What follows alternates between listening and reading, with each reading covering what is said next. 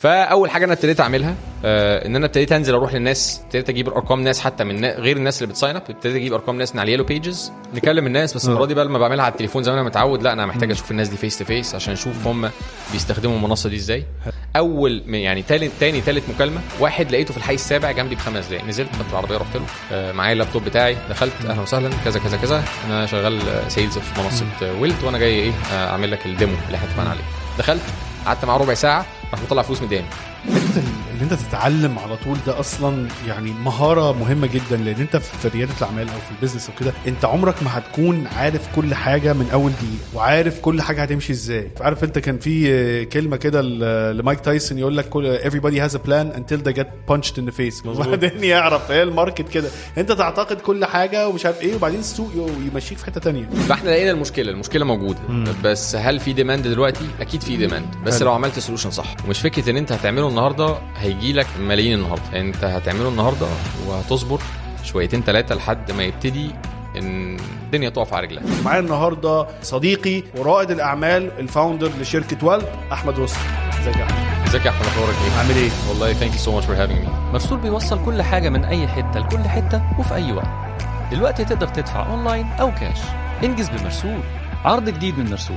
استخدم كود بالعربي سبعة واحصل على خصم 30 جنيه لأول سبع أوردرات. السلام عليكم واهلا بيكم في حلقة جديدة من بزنس بالعربي بودكاست معاكم أحمد رشاد management consultant و host لل podcast معانا النهارده ضيف جديد هنتكلم معاه على ال online business إزاي تعمل online business فكرة بناء ال websites ال e-commerce ال drop shipping نتكلم معاه إزاي بدأ واحد من أوائل ال platforms لبناء websites بالعربي في الشرق الأوسط. ومعايا النهارده آه، صديقي وال guest ورائد الأعمال ال founder لشركة Wuilt أحمد رستم.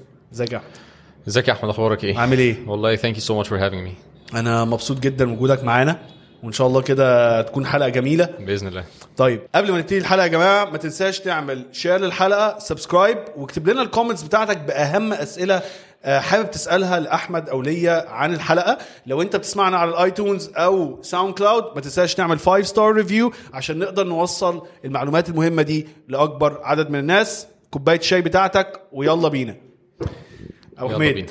إحنا عايزين نبتدي بقى البودكاست آه، تعرفنا على نفسك. أكيد. آه، أحمد رستم 35 سنة. متزوج وأعول. متزوج وأعول الحمد لله. عندي حسن عنده خمس سنين. ما شاء الله. آه، أنا أنا ابتديت آه، يعني وأنا في الجامعة من سنة مثلا نقول 2006 كان أول شغل ليا كان آه، في شركة اسمها Superpages dot com دي كانت ال online yellow pages back in the days في أمريكا. آه، كان في ال printed book اللي اسمه yellow pages وكان في ال online version عشان هم ال digitization era عندهم ابتدى طبعا قبلنا ب 10 15 سنة يعني. اللي هو التحول الرقمي. إحنا هنحاول. نترجم على قد ما نقدر آه، ماشي. عشان الناس تقعد عربي عربي فهنحاول نترجم على قد ما نقدر. بزنس بالعربي. ف ف pretty آه يعني هو الموضوع كان ابتدى معايا من Superpages dot com ده كان ال version ال online بتاع ال printed book بتاع ال yellow pages. بعد كده انتقلت إلى digital marketing agencies كنا بنعمل إيه؟ Google Ads أول لما طلعت لما كان العالم العربي لا يفقه أي شيء أو ما عداش عليه حتة ال online advertising؟ ده 2008 2008 آه كنا متخصصين في إيه الشركات اللي أنا كنت بشتغل فيها كانت multinationals مقرها الرئيسي سواء في كندا أو في US أو في استراليا كانت بتعمل Google advertising وبتعمل website design برضه. بس كنا focused على ال customer ال- ال- الأمريكاني أو الأسترالي and so مركزين على العملاء اللي هو من أمريكا أو أستراليا. بالظبط حلو. ال services provided بن manage Google Ads accounts اللي هي كان اسمها زمان sponsored links بعد كده Google AdWords واللي هي اسمها النهارده Google Ads وبنعمل search engine optimization اللي هو ارشفه آه، المواقع الإلكترونية في محركات البحث وهكذا. وفي نفس ذات الوقت بنحاول نساعد ال customer إن هو يبقى عنده online presence كويس وي get conversions هو ده أصلا كان يعني جزء من دراستك في الجامعة ولا أنت أصلا كنت تدرس إيه في الجامعة؟ بص يا سيدي أنا الجامعة أنا كنت في جامعة 6 أكتوبر business administration حلو. أنا واحد من الناس اللي ما اتعلموش أي حاجة في الجامعة. مش عشان آه، حاجة عشان مش عشان ال system بايظ بس أنا بالنسبة لي آه، كان عندي شغف تاني خالص وقت الجامعة. فما كنتش بتعلم حاجة ناحية ال business. كنت بشتغل من وأنا صغير جدا. يعني أنا اشتغلت كل حاجة من أول آه، شغلانة في سايبر. كنت ب manage cyber شوية أجهزة كمبيوتر وناس بتيجي تأجرها بعد كده اشتغلت في ماكدونالدز. كنت باخد orders على التليفون جميل. لمدة 3 4 شهور. بس كل الشغلانات كانت كانت for purpose يعني لسبب معين. مرة كنت عايز أشتري حاجة مرة كنت عايز أجيب كلب وهكذا. بعد كده بقى انتقلت إلى آه، إن أنا جت فترة قلت أنا عايز أطور من نفسي شوية.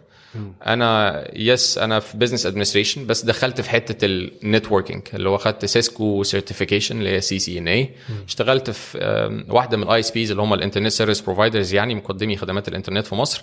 بس كانت بتقدم الخدمات دي للشركات. كان وكنت بتشتغل ده وأنت في الجامعة؟ وأنا في الجامعة. طب إيه السبب؟ إيه اللي خلاك آه، تدور على شغل يعني شغل وأنت في الجامعة؟ هل فادتك كتير؟ والله 100% طبعا. انت كده آه. كده كل experience بتعدي عليها بت add لل experience بتاعتك وبت add لل career بتاعك. وكمان وقت الجامعة انت business is business في مصر. كل الناس بتخش تجارة كتير قوي مننا بيخش تجارة وبيخش business وفي الآخر بيشتغل حاجة تانية خالص. فأنا ما لقيتش نفسي في حتة إن أنا أشتغل ناحية ال accounting وال finance والكلام ده كله. فقلت أبتدي أجرب. يمكن ألاقي الشغف في حتة تانية. ف... وكانت هي إن أنا لما ابتديت أبص على حاجات مختلفة ابتديت ألاقي إن مجال التكنولوجيا هو فعلا اللي فيه ناحية ال يعني إحنا بس أنت ما كنتش عارف اللي أنت حابه. يعني أنت التجارب دي نفعتك إن أنت لقيت الشغف بتاعك أو لقيت الحاجة اللي أنت حاببها بس مع كثرة التجارب تقريبا. آه طبعا كتر التجارب هي اللي خلت الواحد فعلا ي identify أنت فعلا محتاج إيه يعني أو إيه اللي أنت بتحبه أو إيه اللي أنت عايز تكمل فيه. even مع لما جربت شوية حتة التكنولوجيا والسيسكو وال certification بتاعت ال networking وهكذا واشتغلت شوية الموضوع برضو ما كانش ألذ حاجة. قلت لا مش هو ده اللي أنا عايز أكمل فيه. بعد كده لما اشتغلت ناحية ال digital marketing agencies قلت والله this is يعني حاجة قريبة جدا للي أنا بدور عليه بس برضه still أنا كنت شغال sales في الأول. وبعد ال sales بقيت أ manage team بعد ال team بقيت أ manage almost شركة. بعد كده فضلت ماشي شوية. قلت طب والله ده فعلا أنا بدور عليه. أنا بحب ال digital marketing جدا ولقيت نفسي فيه وبعرف أعمله كويس قوي وفاهم technicality كويس جدا جدا. بعد كده قلت why not بقى إن أنا أبتدي اسس الشركة بتاعتي وأبتدي start my own business definitely كانت بعد خمس سنين experience ولو ما كنتش عديت على الخمس سنين experience دول عمري ما كنت هوصل في يوم إن أنا أفتح شركة وتبقى profitable من أول شهر. ليه؟ لأن هي repeatable process أنت بتكرر ال process اللي أنت اتعلمتها. الخطوات اللي أنت اتعلمتها. الخطوات اللي أنت اتعلمتها من ناس مديرين جامدين جدا. طبعا يعني أقدر لهم كل الشكر يعني وال وال appreciation على اللي هم عملوه معايا في فترة أول فترات الشغل وال experience وهكذا. آه، أسست شركة. الشركة دي كان شريكي فيها اللي هو ال current co-founder محمود متولي. دي كانت سنة 2013 حلو. طبعا إحنا ال markets اللي إحنا كان عندنا experience فيها كويس جدا هي كان آه، ال market الأمريكاني وال market الأسترالي. فأسسنا شركة في سيدني. كان لينا صديق ثالث في أستراليا. طبعا أنت عشان تفتح business في أستراليا لازم يبقى عندك حد هناك. دلوقتي الموضوع أسهل بكتير انت تفتح businesses offshore وهكذا بس آه، ساعتها كان الموضوع صعب جدا. ساعتها إحنا حاولنا نفتح في مصر. قلنا إحنا مش عايزين بقى إيه يعني عايزين بلدنا وعايزين نروح آه، نعمل حاجة في مصر يعني. رحنا البنوك إحنا طبعا عشان بنكلم customers في US أو في أستراليا وإحنا موجودين في مصر فإحنا لازم ن charge ال customers دول electronically الناس دي لازم تدفع اونلاين فرحنا للبنوك هنا في مصر قلنا لهم يا جماعة إحنا محتاجين يبقى آه عندنا حاجة اسمها merchant آه ن process منه. يعني merchant account ن process منه credit cards أو debit cards طبعا ال concept في مصر في 2013 ما كانش موجود. ما حدش أصلا من البنوك كان فاهم إحنا بنقول إيه. آه وكان تصاريحه بتاخد وقت طويل جدا جدا جدا عشان خاطر تقدر تق- تبتدي ت accept credit cards و debit cards لأن كان المتعارف عليه وقتها في مصر إن دي في حاجات فيها نصب كتير جدا وفي ناس بتفتحها وبعد كده بتسرق فلوس وبعد كده تسافر بره البلد ومشاكل كتير قوي فعشان كده قررنا إن إحنا نفتح في أستراليا. أستراليا ال process كانت سهلة جدا. تقريبا في 48 ساعة كنا فاتحين ال business كان معانا access على ال bank account كان معانا access على ال merchant account ف وابتدينا شغل. كنا بن profit من أول شهر لأن هي فعلا كانت تعمل مكسب من أول شهر. من أول شهر. ده طب إيه اللي هل كان في احتياج عالي؟ إيه اللي حصل اللي أنت ت- يعني دي مش مش حاجة غريبة إن الشركات تعملها في الأول يعني. ما هو الفكرة كلها إن أنا عديت على ال process دي كذا مرة في كذا. شركة وكان آخر شركة رحتها كانت شركة واحد صديقي جدا. فإحنا ابتدينا يعتبر الشركة مع بعض. طيب خلينا معلش نرجع شوية لورا. اتفضل.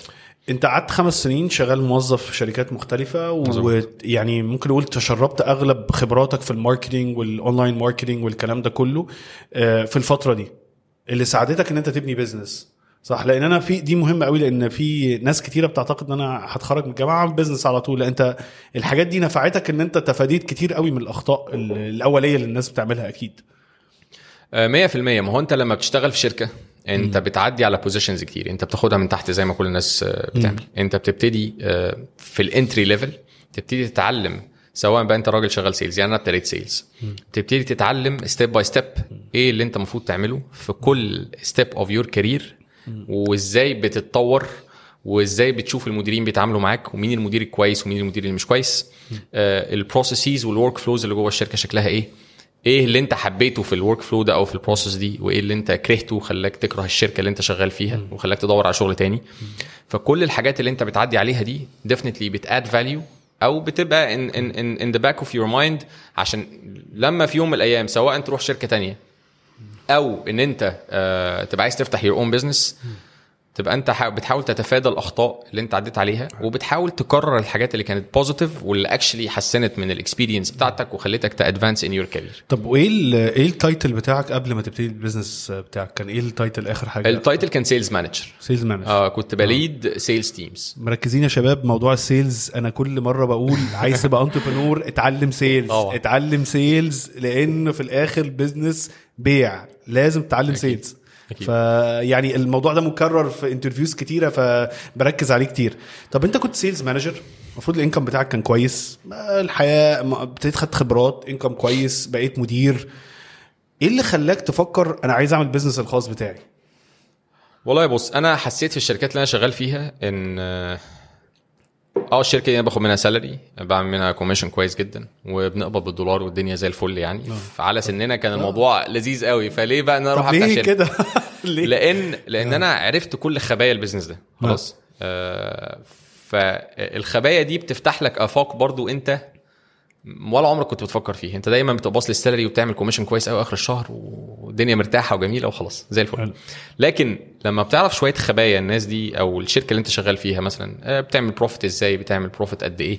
ما ربنا يرزق الناس كلها. بس انت برضو بالنسبة لك لو انت عندك طموح كفاية تبقى انت طب أنا ما أنا بعمل كل الكلام ده وأنا ب lead teams بتطلع ال- الكلام ده. فأنا first انت بتثبت لنفسك إن إن انت تقدر تعمل ده. ثانيا آه، إن انت بت start to advance your career إن أنت تفتح your own business عشان هتعدي على عقبات كتير جدا جدا جدا وهتتعلم منها قوي. plus إن أنت جوه أي شركة أنت في أي بوزيشن هتوصل ل comfort zone ال comfort zone دي أنت دائرة راحة أنت فيها. خلاص دائرة الراحة اللي أنت فيها دي أنت مش هتتعلم حاجة جديدة إلا لو ال business ده ابتدى ي scale up وابتدى. ي expand. وأنت بت expand معاه.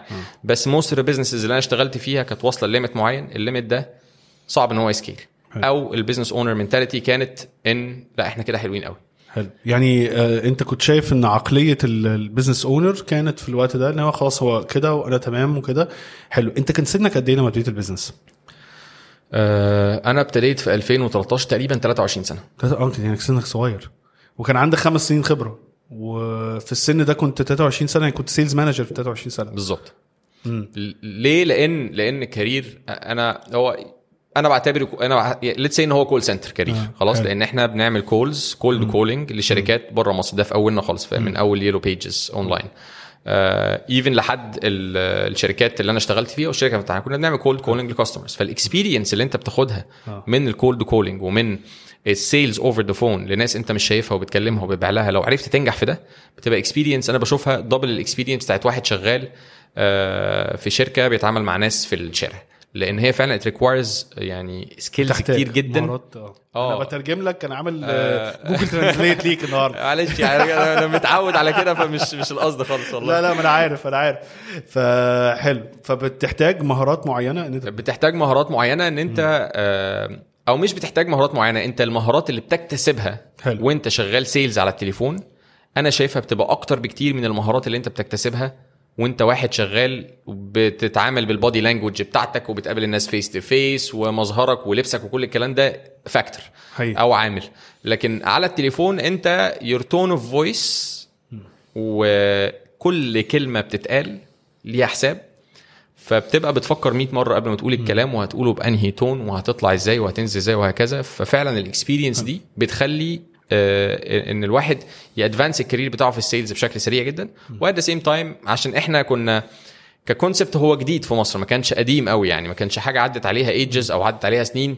فخلاص معروف بقى ال hierarchy بتاعها شكله عامل إزاي ومين هيترقى ال position شكلها إيه. فطبيعي جدا اللي كان بيثبت نفسه كان بي lead team وكان بيجيب ناس تحتيه والشركة كانت بت scale شوية. بس at the end الشركة وصلت ل state معينة. خلاص I decided ده تمام. آه، إن أنا لازم a move on لازم أروح أفتح whether أروح شركه تانية أو أفتح my own business الحتة دي مهمة في آه، في موضوع لأن أنت ما استنيتش إن أنت تتخرج من الجامعة عشان تاخد خبرات. وده اللي أنا بقوله للشباب دلوقتي أنت سهل أنت مش محتاج أنت ممكن تخرج من الجامعة معاك أربع خمس سنين خبرة. ليه؟ لأن أنت آه، ممكن وأنت في الثانوية العامة تاخد كورسات في في الصيف أو أنت في الجامعة تاخد كورسات أونلاين عايز تتعلم programming عايز تتعلم sales عايز تتعلم marketing ونفذ هتعرف تنفذ على في pages على السوشيال ميديا أو إن أنت تاخد خبرات في شركات. بعد هتلاقي نفسك متخرج من الجامعة ومعاك أربع خمس سنين خبرة ومعاك خبرات ومعاك skills الشركات دلوقتي وأنا أعتقد إن أنت برضو نفس الحاجة بقت تدور على ال- الخبرات والمهارات أكتر بكتير من الشهادة الورق. آه، 100% الناس دلوقتي ال- ال- الفرصة إن أنت تكتسب خبرة في الجامعة بقت خيالية لأن زمان ما كانش فيه كمية ال available courses سواء free أو الحاجات ال paid بسعر رمزي. يعني أنت عندك مثلا منصة زي Udemy شوف بتقدم كورسات بشكل مخفض قد إيه. أنت ممكن تكتسب منه خبرة كويسة جدا. plus إن أنت اليوتيوب بقى عليه كمية ناس بتوفر free content يعلمك آه كورسات وفي كل المجالات اللي أنت ممكن تحلم بيها. زي ما في خبراء في كل مجال دلوقتي على اليوتيوب عندهم channels بيطلع يحكي لك انت إزاي ت advance your career في حتة ال sales إزاي تبقى programmer شاطر إزاي تبقى customer support agent كويس إزاي تبقى business developer شاطر وهكذا. plus ان إن الشركات اللي موجودة دلوقتي حجم كمية ال startups اللي موجودة اللي بت require ان أو بيبقى عندها internship opportunities وبتبقى ب mentality مختلفة تماما عن المخت... اللي هي ال- الحاجة بتاعت ال enterprise أو الحاجات الحكومية أو كده إن أنت بتيجي بتتعلم انت فعلا كراجل في الجامعة بتتفرم during ثلاث شهور ولا حاجة بس بتطلع متعلم حاجات كتير جدا جدا جدا. وده عدى علينا والناس دي بتبقى ساعات productive أكتر من الناس اللي شغالة في الشركة بقالهم شوية. منتجة أكتر من الناس. آه الناس اللي هي جاية بقى إيه أنا لسه متخرج أو أنا لسه على وشك إن أنا أتخرج فأنا عايز أثبت نفسي وهكذا. فعلا الناس دي بتعمل فرق كبير جدا مع أي business وهم بيحصل لهم فرق كبير جدا في ال في ال development اللي بتحصل أو في التطور اللي بيحصل لهم. during ال internship أو during ال training اللي هم بياخدوه في أي شركة دلوقتي عن زمان. يعني فعلا فرق كبير جدا وكل يعني كل الناس لازم تروح training يعني آه، ده. جدا. طب أنت إيه أكتر المهارات اللي نفعتك في المرحلة دي إن أنت تعمل business آه، خاص بيك؟ يعني أنت شايف مثلا لك أنا بنيت skills في المرحلة دي إن أنا أعرف أعمل business أو أخد الخطوة دي. إيه هي المهارات اللي حاسس إن هي فرقت معاك جدا؟ والله بص هي المهارة فعلا ال ال زي ما أنت كنت بتتكلم من شوية كده مهارة ال sales دي دي آه، أنا مش هقول لك ملكة والكلام ده خالص عشان أنا ما كنتش بعرف أبيع. أنت فعلا كل حاجة بتحط دماغك فيها لو أنت عندك passion فيها شوية أو أنت حابب تتعلمها لو قريت زيادة شوية ولو اديت آه، يعني ابتديت تسمع للناس اللي بيقولوا لك آه، دي صح ودي غلط طب حاول تجرب كذا طب حاول تعمل كذا هتفرق معاك جدا. فال sales واحدة من أهم الحاجات لأن ال sales بتعلمك حاجات كتير بتعلمك soft skills كويسة جدا بتعلمك negotiation skills كويسة جدا صحيح. بتعلمك تسمع لأن أنت without السمع أنت مش مش هتبقى قادر ت... مش مش هتفهم و... وفي ناس كتير قوي تيجي تتكلم معاها هتحس إن هو ما بيسمعكش أصلا بيتكلم معاك بس ال sales بقى بتعلمك حتة السمع كويس قوي وال negotiation skills كويس قوي وال soft skills تستنى إمتى وتتكلم إمتى وهكذا. فده اللي خلاني فعلا من أوائل الحاجات أو من أكتر الحاجات اللي نفعتني في إن أنا أفتح شركة. لكن حتة الحاجات التانية أنا كنت لا أفقه شيء في managing business أنا واحد قلت يلا فتحت صدري وقلت يلا أنا هعمل هفتح شركة. آه. بس أنا ولا أعرف الشركة دي. ه establish الشركة فين؟ زي ما كنت بقول لك كنت بحاول أعملها في مصر. بعد كده لقيت في مصر الموضوع مقفول. كنت فاكر الموضوع سهل جدا إن أروح في مصر يقول لك خد ال account أهو بتاع ال process payments والدنيا جميلة. لكن لما بدأت أ dig في الموضوع أكتر لقيت إن في مشاكل. آه، المشاكل دي بتخليك تقرأ أكتر. طب عايزين نفتح شركة بره مصر تبقى أمريكا؟ ولا أستراليا؟ آه، ولا كندا؟ طب ينفع افتح في أمريكا وأنا foreigner ولا لازم أبقى راجل معايا social security number بتاع الأمريكان؟ فعدينا على مشاكل كتير قوي وهو ده اللي ابتدى آه، يخلق فيك بقى إن أنت لو مش عارف حاجة ما تبقاش معتمد على حد إن هو يأكلها لك بالمعلقة. إن أنت لازم تدور بنفسك عشان ما فيش حد يديك المعلومة. آه lately ده بقى يحصل يعني بس زمان ما كانش في حد أصلا حد عنده المعلومة أنت إزاي تفتح شركة بره مصر وت process payments إزاي وهكذا فأنت كنت لازم تدور بنفسك. فلما ابتدينا نجرب ابتدينا نخبط بقى. يعني آه، تخبيط رسمي يعني. آه إحنا عارفين إحنا بنعمل إيه inside ال business جوه ال business آه. آه لكن what's around ال business اللي حواليه إحنا أول مرة نجربه. فطبيعي إن أنت أول مرة تعدي على حاجة. آه، في حاجات آه، ربنا بيوفقك فيها وفي حاجات تانية بتخبط في الحيطة وبترجع تقف كده ت reassess تقول طب أنا عملت إيه؟ طب هو- طب احكي لي بقى على التخبيطات دي شوية. إيه اللي حصل؟ و- ويعني في المرحلة دي في بداية ال business بداية ال business يعني هي أول شركة كانت Vertex Advertising دي كانت ال digital marketing agency إحنا كنا بنعمل إيه؟ كنا بنعمل digital ads زي اللي أنا كنت بعملها بالظبط. كنا بنعمل website design و Google Ads و search engine optimization ساعتها ما كانش في social ads أصلا لأن فيسبوك ما كانش ابتدى يطلع بال بال social ads بتاعته وهكذا. فكنتوا بتقدموا خدمات تسويق. خدمات تسويق على الإنترنت لل- للبيزنسز اللي موجودين في أستراليا. حلو. جميل. آه ما كانش ليك دعوة بالشرق الأوسط. خالص كنا لسه ما دخلناش الشرق الأوسط. حلو. فضلنا آه هو أقول لك ليه؟ لأن إحنا كنا فاهمين في السوق ده كويس قوي أنا ليه أروح reinvent حاجة وأنا already في حاجة بعرف أعملها كويس وعارف ال customer وعارف ال behavior وعارف ال culture بتاعتهم بيفكروا إزاي وعايزين إيه. فهو ده كان بالنسبة لي المدخل الطبيعي جدا إن أنا أفتح شركة. حلو. الراجل ده أنت حافظه؟ فروح اتكلم معاه بكل أريحية وأقول له إيه يعني أنا ببيع واحد اتنين تلاتة اللي أنت متعود عليه فهيشتري منك. وده اللي إحنا عملناه. عشان كده كنا profitable from أول شهر. آه المشاكل الطبيعية 100% الناس اللي بتشتغل معاك. دي أول آه، حاجة هتعدي عليك. يعني إيه؟ يعني أنا مثلا كنت معايا اتنين already كانوا شغالين معايا من قبل كده كانوا حابين إن هم يبتدوا معايا الموضوع ده from scratch عشان تلاقي caliber بتتكلم English fluent عندها آه، يعني soft skills و negotiation skills basic إن أنت تبتدي تقول له يلا ونعمل training يعني إحنا كنا بنعمل training class 15 واحد كان واحد بس اللي بيشتغل. خلاص؟ فال effort بتاع إن أنت ت hire ناس تشتغل الشغلانة دي تعين ناس تعمل شوية هي الشغلانة صعبة جدا ما بقولكش إن هي سهلة. لأن أنت بتقعد على التليفون تعمل لك من 150 ل 300 مكالمة في اليوم. خلاص؟ في 150 ما بيردوش عليك صحيح. بس في مثلا نقول 50 بيردوا في واحد بيرد يقفل السكة في واحد يشتمك في واحد يعمل وهكذا. ف مش شغلانة أي حد بي accept إن هو يشتغلها. يعني أنا في ناس أصحابي اشتغلوا الشغلانه صعبة. هي دي محتاجة عارف جلد تخين كده يستحمل. وهي مش فكرة إن ده call center على آه. فكره هي هي call center إن أنت تروح تشتغل center، آه. في, في فودافون أنا اشتغلت في فودافون UK مثلا ست شهور. ما قدرتش أكمل customer support بالنسبة لي كان ال sales أحسن 100 مرة. لأن أنا عايز initiate وعايز اتكلم وعايز ابيع وعايز احس بال achievement customer support أنا بالنسبة لي ما عجبتنيش. definitely هتبقى fit كويس قوي حد تاني. آه لكن أنا بالنسبة لي كنت حابب ال sales أكتر. فهي ما هياش ان انت بت receive مكالمات وقاعد آه، حاطط رجل على رجل وت receive مكالمة وهكذا. لا انت بت initiate ال call وبتكلم واحد مش مستنيك تكلمه. يعني انت بتتكلم واحد متطفل جدا جدا إن انت بتكلم واحد أنا عايز أبيع لك وأنت أصلا مش مستني أكلمك. ولا ولا أعرف أنا ما أعرفش ال business needs بتاعتك إيه. ما أعرفش أنت معاك فلوس في البنك ولا معاكش تدفع لي. بس اللي أعرفه إن أنت عندك website. أو اللي أعرفه بال research إن أنت عملت Google Ads قبل كده. أو لسه عامل website جديد. ال domain name بتاعك لسه registered وما عملتش website. فبكلمك أحاول أبيع لك website وأبيع لك package advertising online وهكذا. آه، فهي الشغلانه تقيلة. فالناس اللي كانت بتيجي ال turnover كان عالي جدا. فإن أنت الناس تمشي كتير آه الناس تمشي كتير قوي. فأنت عشان طبيعي إن أنت بتجيب ناس آه، تعلمهم بتبقى م expect إن الراجل ده يقعد معاك. يعني أنا في الأول خالص يعني آه، طبعا الواحد بيبقى معتقد، معتقد, آه. معتقد إن الراجل ده يقعد معاه قد إيه؟ آه. سنتين. أقل واجب. في الآخر بتبقى شهر شهرين. هو بيقعد وفي ناس تقعد أسبوعين مش قادر. يقول لي مش أنا مش عارف أعمل شغلانة. مش سهلة. مش سهلة خالص. فكانت أصعب حاجة هي ال hiring دي أول حاجة. آه، حتة بقى تصريفة الفلوس إن هي الفلوس بتخش في البنك account بتاع أستراليا وبعد كده تجيبها على مصر بعد كده تحول الفلوس ساعات البنك المركزي يوقف الفلوس طب أنت الفلوس دي داخلة لك ليه؟ طب أنت بتعمل إيه؟ يا رب ما نتمسك يعني. يعني آه، فيعني دي برضو كانت فيها شوية آه، hassle. و حاجة من الحاجات الكبيرة قوي كانت الإنترنت. لأن إحنا بنعمل المكالمات voice over IP فأنت بتتكلم عبر الإنترنت. انت في 2011 في ولا 2013 2013 آه، خلاص. ف- فالعملية كانت صعبة جدا. آه. فأنت كل لما تحاول ت scale يعني إحنا وصلنا في مرة إن إحنا بقى عندنا تقريبا 30 agent 30 agent دول إحنا كنا بنصوت بقى خلاص. مفيش آه، لو هم كلهم concurrent على مكالمات الدنيا بتقع كلها. لأن الإنترنت مش شايل. تيجي. تدخل تيجي تدخل leased line يقول لك لا والله أصل ال box مليان.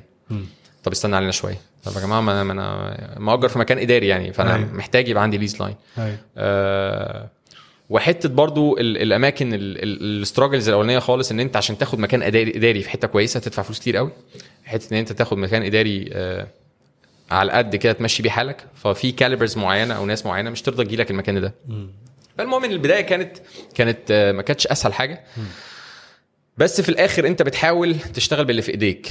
آه ما كانش فيه إن أنت وصلت لمرحلة إن إحنا لا والله إحنا يئسنا يلا نقفلها بقى وخلاص. وال business ده فضل running من 2013 لحد 1 2019 آه آه ده حبة حلوين يعني. قعدنا كتير قوي قعد ست سنين تقريبا. آه والحمد لله ما خسرناش. ما تفتكرش إن إحنا لو خسرنا هنبقى خسرنا في شهر أو اتنين وكنا بنكفر من الفلوس اللي إحنا كنا already عاملينها. فكان يعني فتحة خير عليا أنا ومحمود.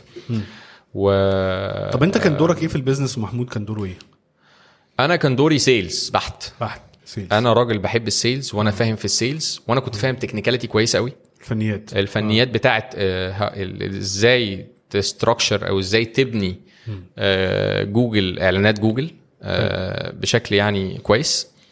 فمحمود ما كانش عنده ال experience دي عشان محمود كان راجل آه، شغال في corporates كان شغال في Orange فمحمود راجل بتاع إيه customer operations و customer support وهكذا. وبرضه محمود خريج computer science فعنده ال background بتاع ال technical كويسة جدا. فكان الاتفاق من الأول إن إحنا آه، بص يا ريس إحنا هنبتدي ده مع بعض. الراجل بتاع أستراليا ده ملوش دعوة بأي حاجة ده ياخد percentage أو ياخد fees وخلاص لكن إحنا الاثنين أنا ه manage حتة ال sales وال technical كبداية بس أنا هديك الحتة ال technical اللي عندي و... وأنا متأكد إن أنت هتبقى أحسن مني فيها في المستقبل. حلو. فهو محمود خد الحتة ال technical ابتدى ي manage ها. آه وأنا بالنسبة لي كان ب manage ال team بتاع ال sales وبقفل deals يعني دي الشغلانة اللي كنت بعملها كنت بعملها تاني. لما الدنيا ابتدت تكبر شوية ابتدينا ن...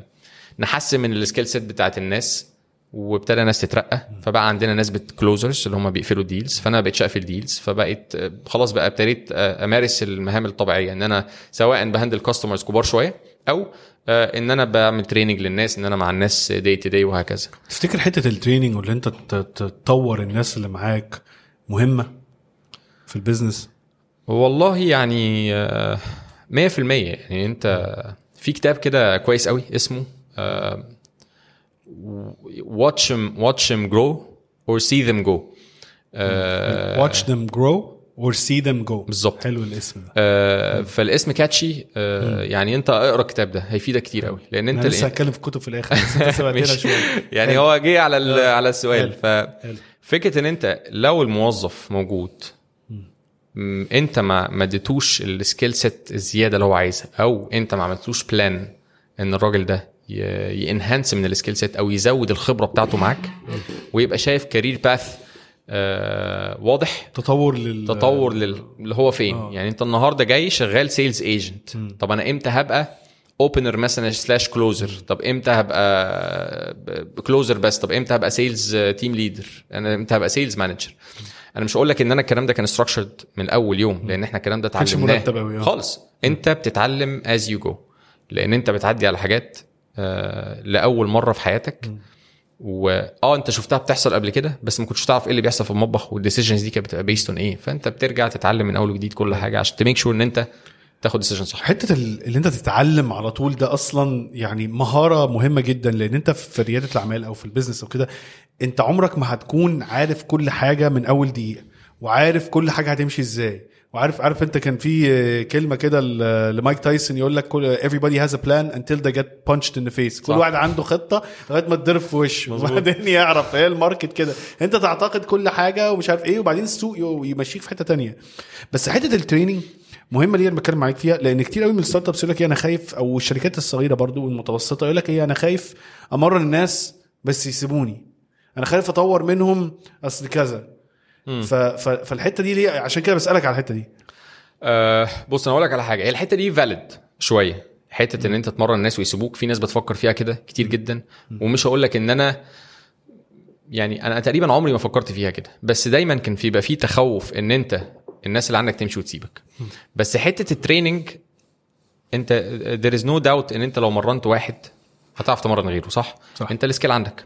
وانت المفروض ان انت بت build foundation عشان تبني، تأسس- تأسس. تأسس حاجة عشان خاطر تكبر بيها وت scale بيها عشان طبيعي أي حد بيبتدي business بيبقى ما عندوش التوقع إن هو يعني ما بيبقاش م... يعني بيبقى متوقع إن هو يبقى حاجة كبيرة قوي في المستقبل. فطبيعي إن هو نفسه يبذل يعني أقصى ما عنده من مجهود عشان خاطر يحسن ال- الخبرات بتاعت الناس اللي عنده ويحسن من ال skill set عشان خاطر الناس دي تبقى تفضل قاعدة معاه.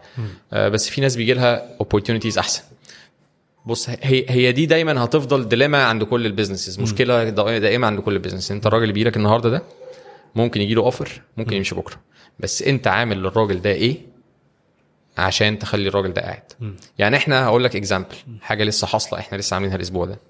إحنا الأسبوع ده we announce يوم الأحد إن كل موظف في الشركة بي own shares يعني بي بيمتلك جزء من الأسهم الشركة. بالظبط كده. آه دي جديده دي. ف ليه إيه اللي خلاك تاخد ما ما ده مثلا ده ليه؟ عشان اولا الناس اللي موجودة كلها إحنا آه، grow يعني أنا مش عايز أسبق الأحداث يعني بس اللي خلاني أعمل كده إن الناس فعلا شغالة ليل نهار الناس بتشتغل overtime من غير ما تشتغل overtime من غير ما إحنا نسألهم نشتغل إن هم يشتغلوا overtime ده كله جاي منين؟ I believe إن هو جاي من ان إحنا ك founding team very passionate يعني عندنا passion شغف كبير جدا على اللي إحنا بنعمله. وإن إحنا بنشتغل آه، زينا زيهم وإيدينا في إيديهم وبنحاول نزق الدنيا لقدام وإن بنحاول الشركة كلها تبقى ماشية في اتجاه واحد على vision واحدة عشان خاطر نوصل لهدف معين. ده هنتكلم فيه لما نجيله يعني بس الفكرة كلها إن أنت تفكر دايما مش إن أنت تزود الدخل بتاعك أو إن أنت تاخد فلوس أكتر. فكر في الموظفين اللي موجودين في الشركة حتى لو هتيجي على نفسك شوية عشان خاطر ت build آه، عشان تبني. حاجة صحية تبني مؤسسة healthy إن أنت تعرف ت scale على أساسها. من غير ال mentality بتاعت يعني أو بال mentality بتاعت إن أنت آه، والله أنا عايز أعمل فلوس كتير جدا أنا ال business owner أنا صاحب البيزنس أنت تعمل اللي أنا بقول لك عليه وخلاص واتكلنا على الله الموضوع انتهى على كده ومش عاجبك روح. هيبقى عندك turnover عالي أو عندك الناس بتمشي كتير جدا وعمر ما حد هيبقى بيشتغل عشان خاطر شايف إن في vision واضحة أو رؤية واضحة لصاحب العمل ده أو لل founding team ده. حلو. فهي كلها أسباب كتير في بعض يعني. حلو. طيب إحنا قعدنا في الشركة دي من 2013 ل 2019 صح. إيه اللي حصل بقى في 2019 هو قبل 2019 بحب يعني إحنا جينا في اولا قعدنا 2013 قعدنا كام شهر ست شهور تقريبا شغالين على ال market الأسترالي. بعد كده قلنا طب why not العالم العربي؟ ليه مش العالم العربي؟ ما إحنا اللي إحنا بنعمله ده بنعمله كويس قوي و- وهنعرف نخدم ناس يعني في العالم العربي وكنا بنعمل موديل في Google Ads مش موجود في العالم العربي أصلا. فقلنا نجرب. ابتدينا بأول دولة عربية هي الإمارات. مش عربية قوي بس مشيها عربية يعني اللي هي ال- ال- فيها expats كتير أو فيها أجانب آه، كتير. فيها أجانب كتير بس ف- دولة عربية بس فيها دولة عربية. بالظبط. بس هي ال culture بتاعتها أو الناس اللي فيها ال expats اللي هم الناس الأجانب الكتير دول هيفهموا اللي إحنا بنتكلم فيه عشان هم جايين من الدول اللي إحنا كنا بنتعامل معاها. حلو. قلنا هنجرب مع دول. فعندهم exposure للوس... الغرب عامة. بالظبط. حلو. فلما ابتدينا نكلم الإمارات آه أنت لا تتخيل آه إحنا عملنا فرق عامل إزاي. يعني كنا بنبيع ال double و triple اللي إحنا كنا بنبيعه في أستراليا. يا جميل. لأن الناس دي كانت متشوقة جدا لحاجة زي كده وما كانتش تعرف إن في حاجة زي كده تقريبا موجودة. اللي هي ال Google Ads Google Ads لأن أنا كنت بقول له إيه؟ كنت بقول له بص إحنا بنعمل 1 2 3 4 وما تشتريش. أنا هكلمك كمان نص ساعة هتلاقي ال website بتاعك على جوجل على ال keywords اللي هي قريبة لل business بتاعك. يعني أنت مثلا راجل بتعمل مثلا printing services فأنا هطلع كلمة printing services دبي مثلا. تحتيها ال website بتاعك على جوجل وهكلمك كمان نص ساعة بالظبط اوريك ال website بتاعك. لو عجبك ال position ولو عجبك ال placement وال content مكتوب إزاي على ال ad وهكذا ساعتها بقى ادفع لي فلوس. فهي كانت tempting يعني حاجة آه، انت بتشد إيه بتشد آه، بتشد انتباهه لحاجة هو متخيل إن هي هتاخد شهور عشان تطلع على ال first page وانت تقول طلعك في نص ساعة. فكأنه سحر فكنا مشينا كويس قوي في الإمارات. بعد الإمارات عملنا شوية شغل في السعودية. ابتدينا acquire يعني شركات كبيرة يعني without mentioning names بس كان في شركات كبيرة جدا بتصرف آه، يعني آلاف الدولارات في الشهر في ال advertising وبعد كده دخلنا مصر شوية. بعد كده بقى جت حتة اللي هو الناس دي كلها يا جماعة بتعمل business بالعربي كده و... وكله بيعمل websites بالإنجليزي. ال websites شايفينها كلها بالإنجليزي مفيش websites بالعربي نادرا ما بتشوف واحد. ولا اتنين. طب إيه المشكلة؟ ابتدينا ن dig deeper ابتدينا نشوف طيب آه أنا واحد من الناس من ساعة ما اشتغلت من 2006 ما كانش فيه غير حاجة اسمها Squarespace اللي هو website builder أكيد في ناس كتير جدا هتبقى عارفينه وكان في Shopify. و... و Squarespace. هم اتنين platforms أو منصات لبناء المواقع. الإلكترونية آه. بالظبط وكانوا في ال... مش early stage بقى ده كان ما قبل ال early stage. يعني اللي هو لسه. بي build وهكذا Wix طلع 2009 وطلع ب Flash version كده. إحنا حتى لما شفناه أول لما طلع قلنا مستحيل حاجة زي كده تشتغل وال customer إزاي أصلا هيخش ي build ال website بتاعه بنفسه هسل وبتاع في يفهم إيه ال customer في حاجة زي كده. فاحنا آه، يعني we witnessed أو يعني كنا موجودين وقت ما الحاجات دي اتولدت كل وشفنا ال progress بتاعها شكله عامل إزاي. وشفنا التطور بتاع المنصات دي شكلها عامل إزاي. والناس دي ابتدت تاخد fund قد إيه. استثمارات استثمارات قد إيه. ف Wix مثلا وصل لمليون user مش عارف في سنتين. فكنا إحنا هنتجنن. يعني إزاي الراجل ده كده ده هنقفل الحتة بتاعت ال website design خالص آه. والناس كلها هتعمل website على Wix. وإحنا كنا بنستعمل Wix آه، بدل من ال customer. ال customer ساعات ما كانش بيفهم حاجة فإحنا بنستعمل Wix. وساعات كنا بنقول طب إحنا ليه بقى نجيب developer طب ما نستخدم Wix. أنا أجيب واحد عادي أنا راجل بفهم في ال business وفاهم user interface design أو شكل ال- اللي هي الحاجة بتاعت ال website بيتبني إزاي طب ما اخش اعمله أنا. ف Wix كان كان experience كويسة معاه و Squarespace نفس الكلام. طلع بعدها Weebly آه كويس جدا وابتدى ي acquire customers آه كل دول عندهم قاعدة عملاء مش ضخمة آه لا تتخيل. يعني Wix النهارده بتتكلم في 250 مليون user Squarespace عنده مش عارف 50 60 مليون user Weebly عنده 10 مليون users وهكذا. فاحنا قلنا في الوقت ده ليه ما نعملش منصة عربية؟ تبقى أول منصة عربية لإنشاء مواقع إلكترونية. آه من خلالها ال- ال user العربي يقدر ينشئ موقع إلكتروني بنفسه من غير أي آه، سابق خبرة في البرمجة أو في التصميم وتبقى حاجة يعني سهلة الاستخدام كأنك بتعمل فيسبوك profile جميل؟ لأن إحنا برضو المشاكل اللي إحنا كنا بنشوفها مع Wix ومع Weebly ومع Squarespace وكل المنصات العالمية طبعا إن هم ما عندهمش interface بالعربي خالص zero. آه، تاني حاجة ال user experience أو تجربة المستخدم من ساعة ما بي sign up أو يعمل حساب عندهم لحد ما يبتدي ينشئ الموقع الإلكتروني كانت كلها يعني التجربة نفسها قائمة على ال drag و drop أنت هت drag حاجة معينة تعمل لها drop جوه ال website بتاعك. for example أنت عايز تحط زرار.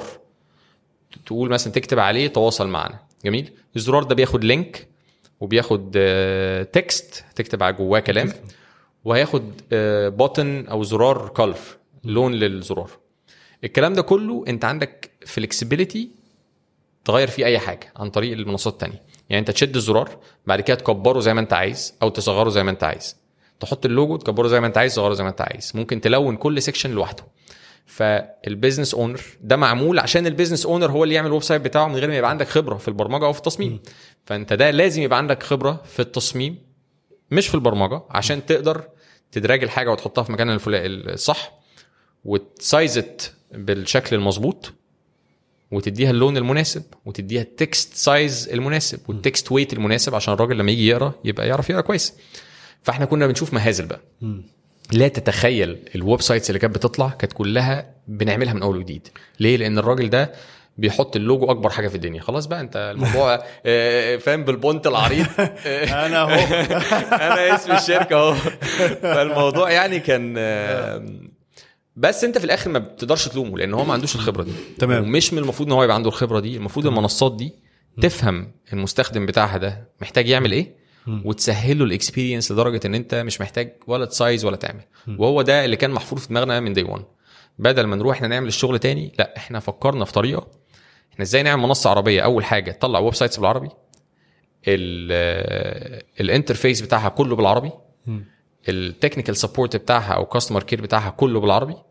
وفي نفس الوقت التجربة المستخدم اللي المستخدم هيعدي عليها من الألف للياء لحد ما يطلع ال website ويشتري ال domain وي publish ما يبقاش فيها أي نوع من أنواع ال drag and drop ما يبقاش فيها أي نوع من أنواع الصعوبة في إن أنت تغير لون ولا تغير ال font ولا ت add section جديد في ال website بتاعك ولا ت add صفحة جديدة وهكذا.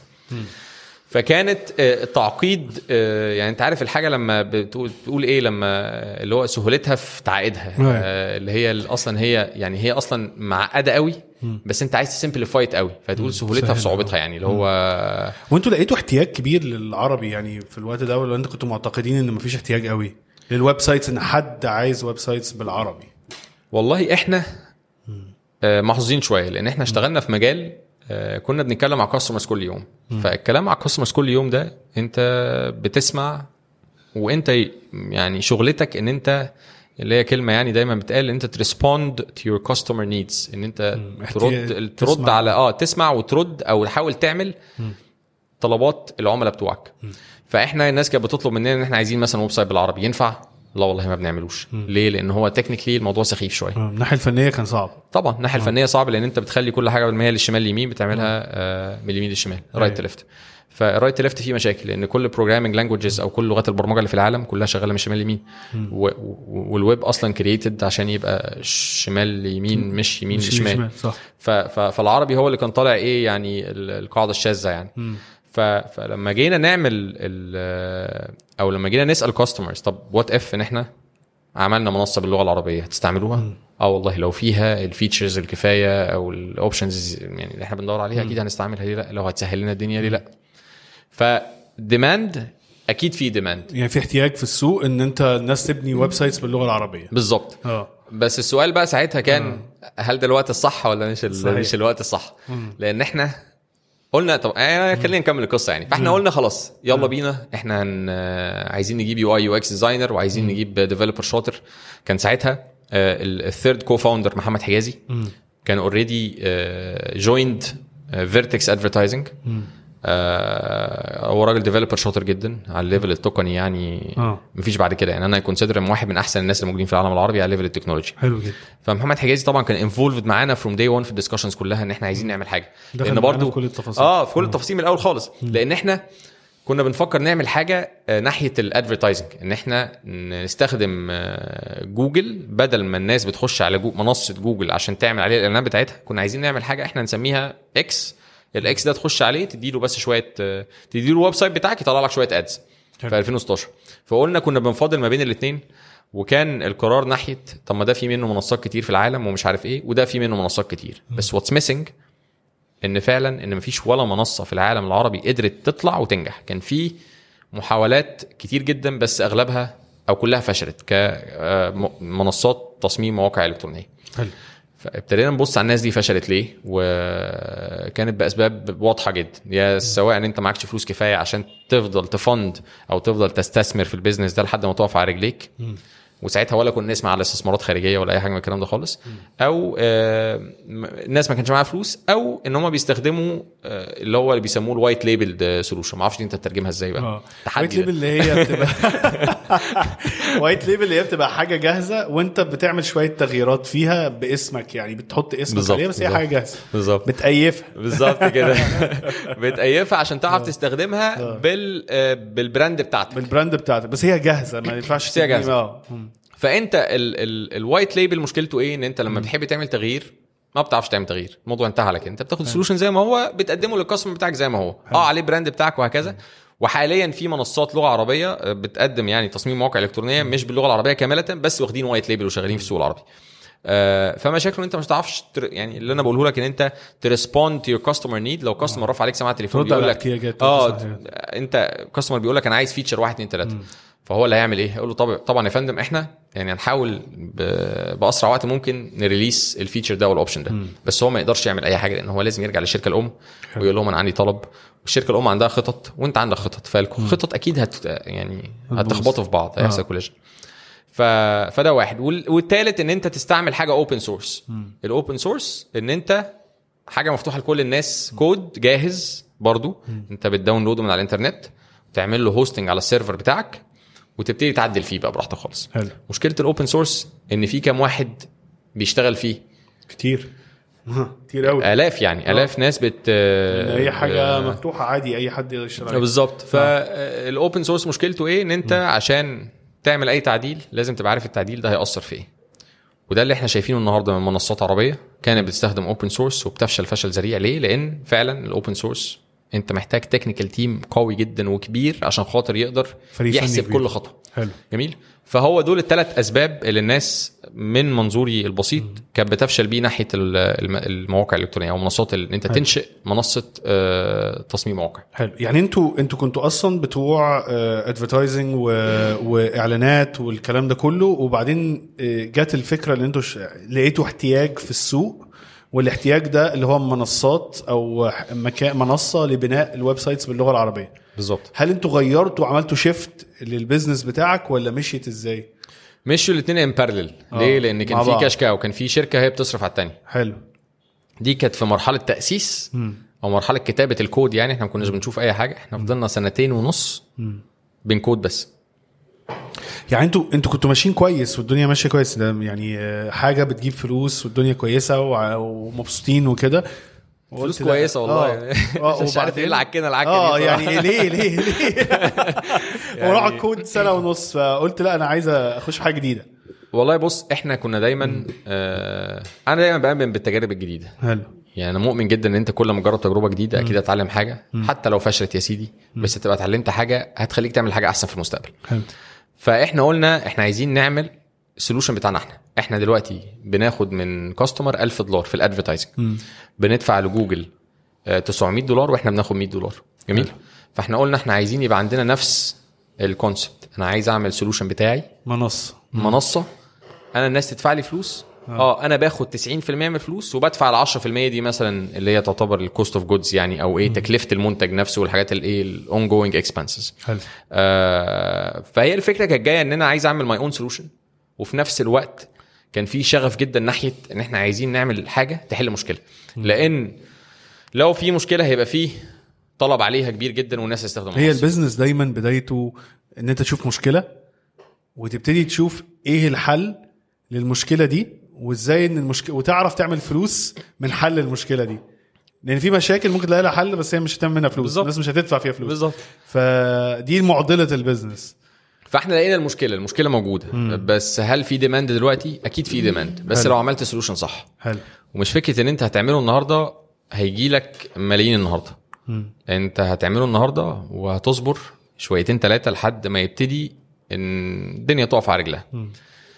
هو أنا بقول لك كده وده ما كانش الاعتقاد اللي عندي قوي يعني بس آه. أنا بقول لك كده النهارده بعد اللي أنا اتعلمته. طب إيه اللي؟ الاعتقاد اللي كان عندك؟ اللي أنت الاعتقاد اللي كان عندي إن أنا آه. هطلع live آه هكسر الدنيا. مم. هيبقى عندي 1000 customer من أول شهر. هيبقى عندي revenue من أول شهر 20 30 ألف دولار. نعم. خلاص؟ ده فعلا كان. الاعتقاد. ليه؟ لأن العالم العربي أنت ال solution الوحيد. وكنا عاملين solution إلى حد ما كويس. technology كويسة جدا. كنا مركزين قوي في حتة ال technology وخدنا وقتنا جدا في الكود. واكتشفنا النهارده اكتشفنا طبعا إن ده كان مهم جدا. حلو. بس كنا ممكن نقصر الوقت اللي إحنا عملنا فيه development جدا جدا جدا. بس الإعتقاد كنا خلاص هنطلع نكسر الدنيا. يعني كنا حاطين release date وإيه اللي حصل؟ آه أنت كسرت. ما حصلش حاجة. إحنا اللي كسرنا ما حصلش أي حاجة ما حصلش أي حاجة جالنا customer كده في آه. أول شهر كنا كلنا بنجري حواليه في ال- والله. جوه. يعني لطيفة أنا كان عندي حلقة مع محمد ناجي اللي هو ال co-founder بتاع المقر co-working space فهو كان بيقول دايما إيه يعني إيه بيقول لي لو أنت عندك business أو أنت بتفكر ابدأ لأن أنت هتلاقي نفسك معتقد حاجة وهتلاقيها مكسر وهعمل وتبتدي تخش في ال market تلاقي مظبوط. نفس ال market أو السوق بي- بيوديك حتة تانية واعتقاد مختلف وحاجة بتتباع بطريقة مختلفة عن اللي انت كنت متوقعه يعني. لا لا حقيقي طبعا طبعا طبعا. لأن وإحنا اتعلمنا ده بجد لأن انت أنا الشركة القديمة كانت بالنسبة لي آه، أنا قاعد مرتاح قوي وعارف أنا بعمل إيه كويس وأعرف أطلع فلوس منين وحتى لما بدأتها from scratch أنا عارف أنا هبيع إزاي فأنا ادخل فلوس. لكن التانية دي آه، مختلفة تماما لأن أنت عايز تبني solution تعمل إعلانات أونلاين. بعد ما تخلص يعني ال customer يشوف الإعلان ي click على الإعلان ويخش يعمل account وبعد ما يخش يعمل account يعمل website بتاعه. بعد ما يعمل ال website بتاعه الموضوع يعجبه لدرجة إن هو يخش يدفع فلوس دلوقتي حالا. حلو. فطبعا اكتشفنا إن هي ما بتمشيش كده خالص يعني. بتمشي بتمشي إزاي بقى؟ يعني آه، إحنا أول شهر بقول لك جالنا customer قعدنا نجري يعني حواليه. كنا؟ بنبص على Google Analytics كده. يعني إحنا عملنا release في 1 2019 حلو. إحنا قعدنا سنتين ونص من أول نص 2016 لحد تصرفه بس. بنصرف فقط لا غير. آه. يعني وجبت كان معاك مستثمرين في الوقت ده ولا كنت بتصرف من مالك الخاص؟ بصرف من مالي الخاص اللي هي من الفلوس اللي بتطلع من الشركة الثانية من الشركة الثانية آه بالظبط. اللي هو بدل ما تحطها بقى تشتري بيت حلو وعربية حلوة ونسافر سفرية حلوة لا انت آه لا لا مفيش الكلام ده. انت خلاص.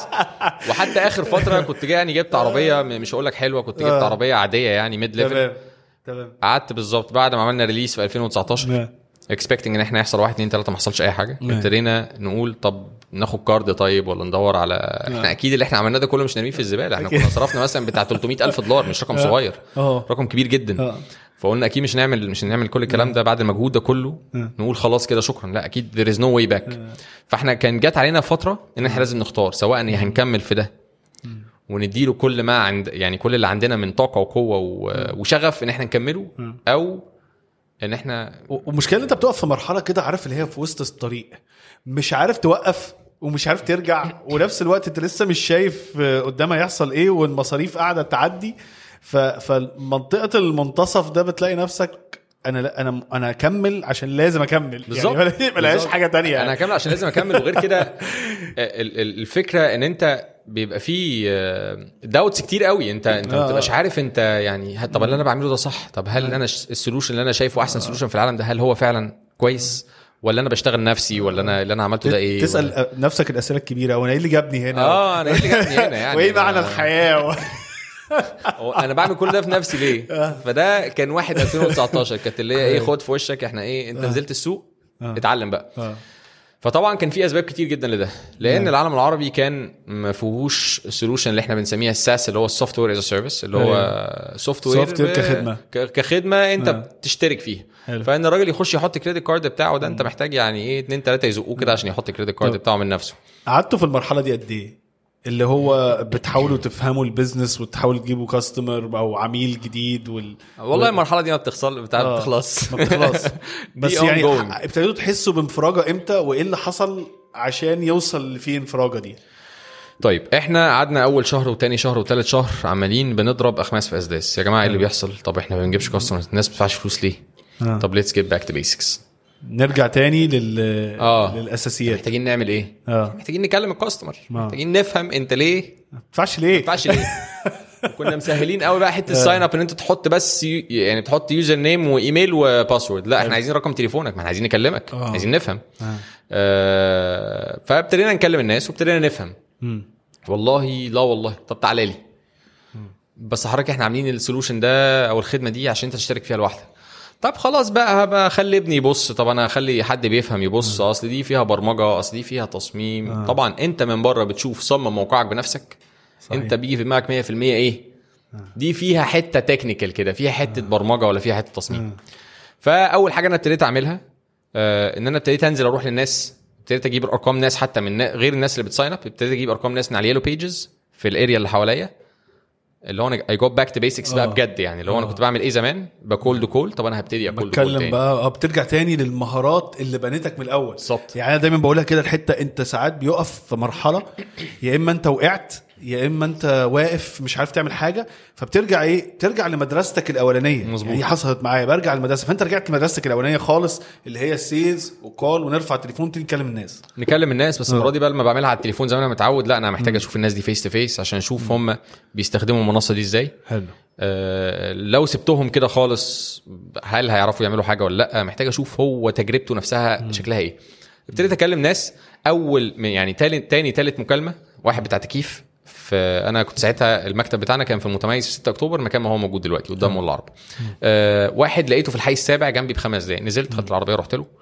آه، معايا اللابتوب بتاعي. دخلت أهلا وسهلا كذا كذا كذا. أنا شغال sales في منصة آه، Wuilt وأنا جاي إيه آه، أعمل لك ال demo اللي إحنا اتفقنا عليه. دخلت قعدت معاه ربع ساعة راح مطلع فلوس مديني طب إيه اللي حصل؟ هي الفكرة أنا واحد آه، عندي اعتقاد آه. إن الراجل ده هيفهم ال value proposition بتاعه ال solution بتاعي من الإعلان اللي أنا حطيته اونلاين حلو جدا. ال- الحتة دي مهمة ليه؟ لأن أنت ساعات كتير قوي الناس ال technical ودي بنقع فيها المهندسين أو الناس الفنيين أو كده. هو بالنسبة لك دي سهلة أهي. دي بتتعمل كده. بس أنت لما بتبقاش فاهم إن الناس أنت بيبقى عندك اللي هو بيسموها ال curse of knowledge أو أو أو لعنة العلم. ليه؟ لأن أنت ساعات بتبقى مع... أنت خلاص الحاجة دي اتعلمتها وعملتها كتير فبتصبح زي second nature أو حاجة طبيعية جدا بالنسبة لك زي المشي أو كده. ولكن غيرك ما عندوش العلم ده بس أنت مش متخيل حد فيه. فبترجع تاني حتى في ال marketing لما نيجي نشتغل مع شركات أنا شخصيا في ال consulting في ال marketing والاستراتيجي وكده باجي أقول له إيه؟ اسمع العميل وشوف هو هيتعاملها إزاي ما تكلموش. هتبتدي تشوف الناس بتتعامل إزاي وبتبقى فاهمة إزاي وتبص لحاجة مختلفة تانية عنك. طبعا. فالحتة دي مهمة قوي أكيد. ف- نعم. فأنا لما نزلت فعلا قابلت وعرفت. يعني أنت اولا لما تبتدي ت get back to basics تبتدي تتكلم الناس وتبتدي تفهم بالظبط هم إيه ال pain points اللي عندهم. ال- ال- الأوجاع أو الصعوبات الأوجاع آه اللي إيه بيواجهوها. إيه إيه ال- إيه الحاجة إيه المشكلة اللي أنا هحلها لك؟ إيه المشكلة اللي ال solution ده أو الخدمة اللي أنا بقدمها دي هتحلها لك؟ هل في مشكلة أصلا ولا مفيش؟ ما هو إحنا أنت بترجع تسأل نفسك تاني آه كان في مشكلة وقت ما أنت كنت بتقول الناس تقول لك عايزين نعمل website بالعربي. حلو بس آه، هل انت فعلا محتاج ده ولا مش محتاجه؟ فهو ده بقى السؤال ده اللي الراجل ده جاوبه. لما نزلت اداني push أو اداني دفعه للأمام. حلو. آه والله ده أنا كنت عملت website بقى ابتدى بقى يفتح قلبه. ده أنا عملت website مش عارف إيه. ده نهار أبيض. ده احنا قعدنا خمس دقايق. بالظبط. حلو. عدينا على ثلاث خطوات. تحط اسم ال business بتاعك تحط المجالك الخدمات اللي بتقدمها رقم التليفون الإيميل بقى عندك website أساسي. في أربع صفحات رئيسية. فالراجل كان قاعد مش مصدق نفسه. بقول له أنت بتدوس على ضغط الزرار بتغير لون؟ عايز تكتب text كأنك بتكتب في Word عايز تغير image هتدوس هنا عايز تزود section هتدوس هنا عايز تزود page هتدوس هنا. جميل؟ شكله كويس على الموبايل اهو كل حاجة. فالراجل كان قاعد يعني منبهر. آه والله ده ما شاء الله ده ده جايبينه منين ده بقى؟ ولا شارينه إزاي؟ لا والله ده إحنا اللي عاملينه. فهو كان حتى بالنسبة له الموضوع كان كان interesting يعني إن أنتوا شباب وصغيرين وعاملين solution بالحجم ده. حلو. فخد فلوس اداني فلوس. فضلت أعمل كده لمدة شهر. لأن أنا سيبك من قصة إن أنا CEO أو غيره. آه. نزلت بإيدك على ال- الأرض الواقع بالظبط. أنا سيبك من إن أنا position إيه. أنت ساعتها ولا في شركة ولا في position ولا في أي حاجة من من الكلام ده خالص. تمام. أنت معاك ال co-founders ومعاك اتنين تلاتة كمان وبتقولوا على نفسكم شركة وأنا CEO وأنا CTO وأنا مش عارف إيه. بس طبعا الكلام ده ساعتها كان كله مسميات إيه؟ لحظية بس إن أنت بتشوف بس ال business ده هينجح ولا مش هينجح. صحيح. فأنا ال responsibility بتاعتي أو المهام بتاعتي كانت إن أنا لازم أبيع. لازم أخلي المنتج ده يبيع سواء عن طريق ال direct marketing عن طريق ال- ال- التسويق الرقمي أو إن أنا أنزل أتشقلب عشان أوصل إن أنا أبيع للراجل ده ال solution ده وأشوف أ validate ال solution ده هل هو الناس فعلا محتاجاه ولا لأ. فلما ابتديت أعمل كده ابتديت أشوف فعلا في ناس أنتوا يا جماعة ربنا يخليكم ان أنتوا عملتوا ده. شكرا جدا. حلو. بتعرف تعمل عربي وإنجليزي كمان ما كانش بتعرف عربي بس أو مش عارف إيه بتعرف تعمل website بالعربي وبتزود عليه لغة إنجليزية بي بيترجم automatically من day 1 بيترجم automatically الانجليزي كنا بنستخدم ال API بتاع Google Translate وبنترجم كل حاجة اوتوماتيكلي نسكراب الكونتنت ونترانزليته فهم بالنسبة لهم ال process دي هم كانوا بيقعدوا فيها شهور مع مبرمج أو مع شركة وتروح للشركة تقول لك والله بص إحنا هنستخدم التكنولوجيا الفلانية فهناخد 20000 جنيه. تروح لل freelancer يقول لك هناخد منك 1000 جنيه وأخلصه لك في أسبوع ويقعد معاك 3 4 5 شهور. الشركة كل تعديل بتيجي تعمله بعد كده إيه اللي بيحصل؟ انت عايز تعمل تعديل فانت الطبيعي ان انت تكلمني تقول عايز اعمل تعديل على ال website. لا والله دي هت في بني آدم هيشتغل عليها فالبني آدم ده بياخد فلوس فأنا محتاج فلوس. حلو. على كل حرف بيتغير جوه ال website. فساعتها بالنسبة لهم كان فعلا خدمة بتوفر لهم وقت ومجهود وفلوس وهو اللي بي control كل حاجة بإيده. يعني مش هيرفع سماعة التليفون ولا حد يقول له غير لي. هو أنا بس اديته ال demo هو عارف البتاع بيستخدم إزاي ال solution بيستخدم إزاي فخلاص في كمل. انت كان في آخر 2019 ولا كان في 2020 ده كان شهر أربعة يعني من أول ثلاثة وأربعة وخمسة 2019 حلو. والدنيا بعد الوقت ده ابتدت تقوم شوية معاكوا آه، ك ك customers ابتدى يبقى فيه flow أو ناس داخلة جديد. ابتدى يبقى فيه بس طبعا آه، مش أي حاجة قريبة لأن إحنا نبقى واصلين لمرحلة إن إحنا ما بنخسرش فلوس. يعني كنا لسه بندفع فلوس. فقلنا طب نزود ال sales team عشان نزود ال revenue نزود الدخل. زودنا sales team بيعملوا نفس بالظبط اللي أنا عملته. حلو. وده برضه هيرجعني نقطه إن إيه؟ اللي أنا عملته في الشركة القديمة بالظبط وحتة ال- المعرفة بال sales والمعرفة بال negotiations مع ال customers وإن أنت تسمع عشان تفهم ال customer ده محتاج إيه وتبتدي ت respond. ال response ده ممكن يكون في هيئة آه، كلام تقدر تقوله كلمتين يخلصوا الموضوع وممكن يكون في هيئة تغيير هتعمله في تجربة المستخدم في المنصة.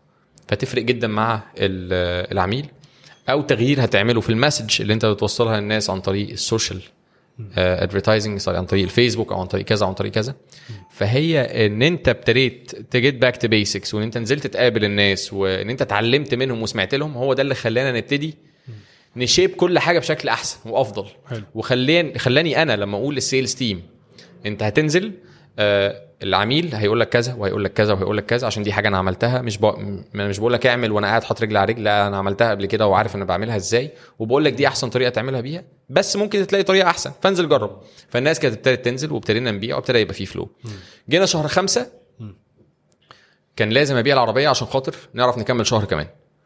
خلاص. حتة صعبة شوية. آه. يعني أنت كان عندك شركة تانية بت- بتبيع مع ناس بره وبتدفع لك فلوس كويسة وعملت ال business ده والدنيا كانت ماشية جميلة. مظبوط. رحت واخدين فلوس من ال business ده بدل ما أجيب عربية حلوة.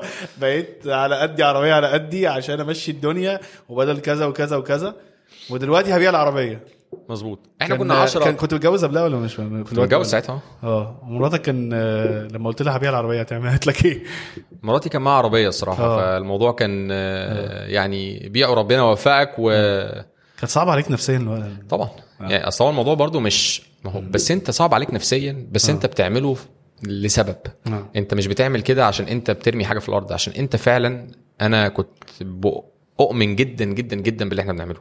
وعارف إن إحنا هيبقى لينا امباكت كبير أو هيبقى لينا تغيير يعني نقدر نغير آه. حاجة معينة في العالم العربي. حلو.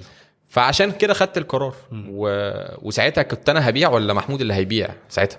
ما قلت له لا أنا هبيع عشان أنا عربيتي كانت أغلى سنة فأنا هعرف أوفر شوية فلوس أمشي بيها حالي وفي نفس الوقت إيه هنمشي الشهر ده بالفلوس بتاعت العربية بس وبقى. إحساسك كان إيه في المرحلة دي؟ والله بص هو دايما. بيبقى فيه كده إحساس إن أنت مش عارف أنت اللي أنت بتعمله صح ولا بتعمله غلط ولا أنت يعني لو ساعتها أنت كنت خسرت كل حاجة هتبقى خسرت فلوس كتير جدا. بس- صعبة لأن أنت كنت هتبقى آه. خسرت بزنس صرفت عليه كتير قوي. بالظبط. وخسرت عربيتك وخسرت opportunities ان أنت كنت ممكن حياتك تبقى مرفهة عن الوضع اللي أنت كنت فيه. بس أنا والله ما كنتش بحسبها كخسارة خالص. آه. لأن الموضوع انت لا تتخيل أنا اكلمك عن نفسي. ال self development أو تطوير الذات. التطوير الذات اللي أنا مريت بيه في السنة ونص دول اللي هي مثلا السنة ونص اللي أنا بتكلم مثلا من أول 2018 لحد إن إحنا هن release واللي هو النص من التاني من 2018 لحد آه آخر 2019 السنة ونص دول اللي إحنا مرينا عليه في ناس بتعدي عليه في 20 سنة. لأن أنت بتمر على كمية حاجات ولا عمرك كنت تسمع عنها ومحتاج تتعلم حاجات كتير جدا وتقرأ حاجات كتير جدا في وقت قليل؟ ومحتاج تاخد decisions ال decisions دي بيتصرف فيها. فلوس. قرارات كتير جدا بيتصرف فيها فلوس. آه انت برضو كنت فال- تقريبا أواخر العشرينات وقتها. تقريبا آه كنت آه. آه. داخل في ال 30 آه. آه لا بعد ال 30 كمان. إحنا كنا 2019 يعني آه كنت كنت تقريبا آه، 31 31 كده. آه. ولا حاجة. آه. ف فيعني وكان ابنك صغير وقتها. كان يعني ابني انت بتقول لي آه، حسن خمسة صح؟ خمسة دلوقتي لسه يعني هو- مولود. هو مواليد 2017 1 آه. 5 2017 فانت آه. بتتكلم ان هو كان ساعتها عنده 3 سنين ولا حاجة حلو بس ده آه، موضوع. يعني أنا بقول لك ليه ده موضوع صعب برضه انت عندك طفل سنتين عندك ناس بتاخد مرتبات آه، عندك بيتك عندك شركة شغالة بقيت تاخد منها الريسورسز أو ال- الموارد بتاعتها تحطها في حاجة جديدة لسه مش ما خدتش ما نزلتش للنور وكده آه، بتهيألي نفسيا كانت آه، كانت صعبة. كانت صعبة. بس زي ما هي كان نفسيا كانت صعبة. كانت آه، كان كل واحد بيشتري منك. كان بيديك دفعة إن أنت في سبب للي أنت بتعمله أو في ناس ممكن تشتري ده. أنت بتحل مشكلة ده. وكان في ناس أنت بتقعد معاها فعلا من كلمتين سواء اشترى أو ما اشتراش فعلا بي- بيقول لك كمل. يعني هو ده اللي فعلا إيه آه، سبحان الله أنت ربنا بيخليك تقابل ناس كده تقعد إيه تقول لك أنت اللي أنت بتعمله ده زي الفل. أنت فعلا بتحل مشكلة كبيرة. أنت ربنا هيرزقك. أنت أنت وأنت. فده فعلا اللي كان آه، بيحصل معايا في ال meetings اللي كانت face to face وهو ده اللي زقني. فالمهم جينا في شهر خمسة ده آه، قلنا أنا بس. قبل الموضوع ده السنة آه. ونص اللي أنت بتقولي عليها حصل development أو تطوير لنفسك السنة يعني تفت... يعني تفتكر الموضوع ده آه... تقيمه بقد إيه أو تقيمه إزاي؟ آه، لأن في ناس كتير قوي أنت أنت ضحيت بفلوس كتيرة عشان تاخد التعليم ده يعني التعليم ده ما جاش ببلاش يعني أنت صرفت كتير من وقتك أكيد. ومجهودك وصحتك صحتك النفسية والجسدية والمادية.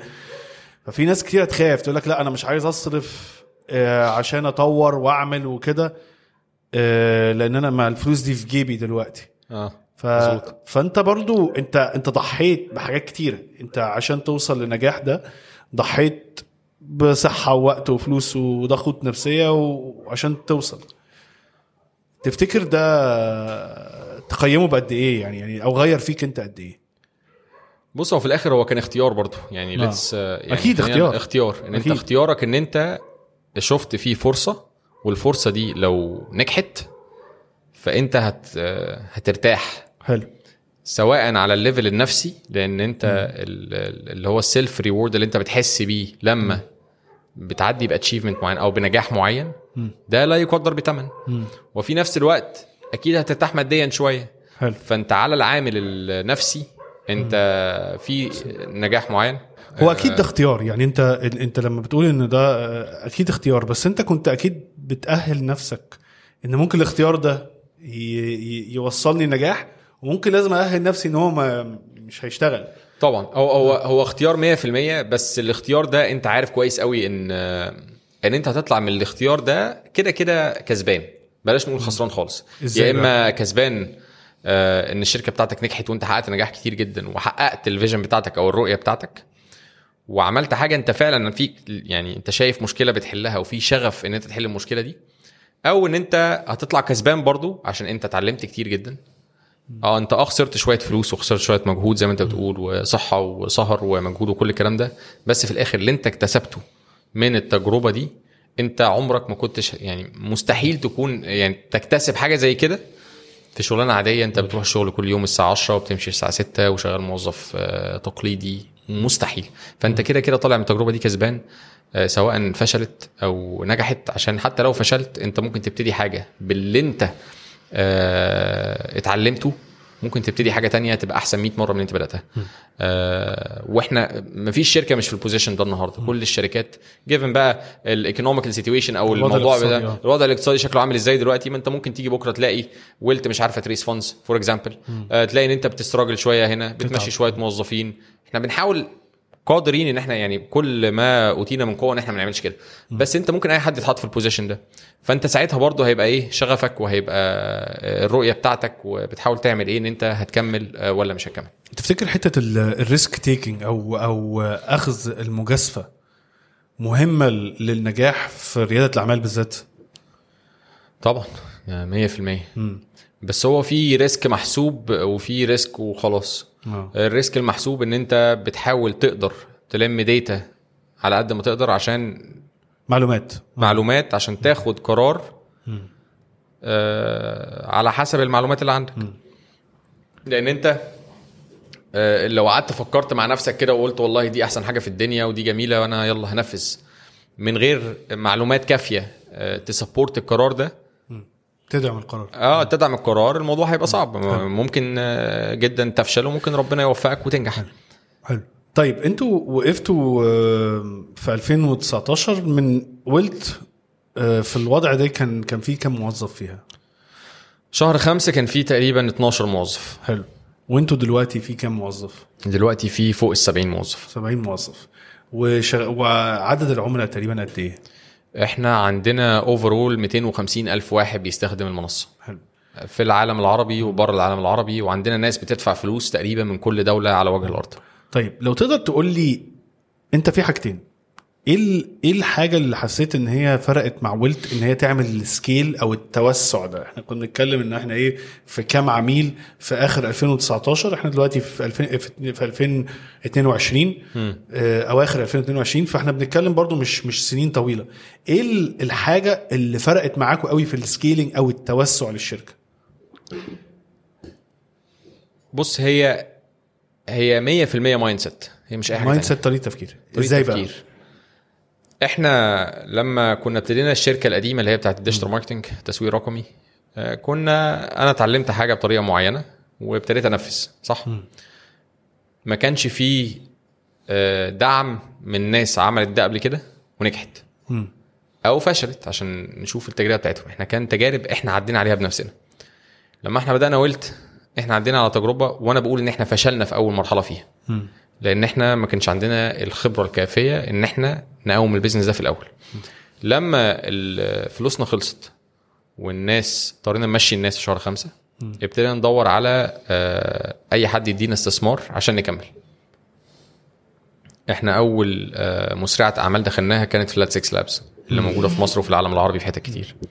خدنا فند صغير آه، خدوا طبعا نسبة من الشركة بس قصاد النسبة دي إحنا دخلنا ال يعني ال network بتاعت دايرة ال entrepreneur العلاقات. دايرة علاقات الناس رواد الأعمال والمستثمرين والناس اللي بينصحوا رواد الأعمال وال mentors وهكذا.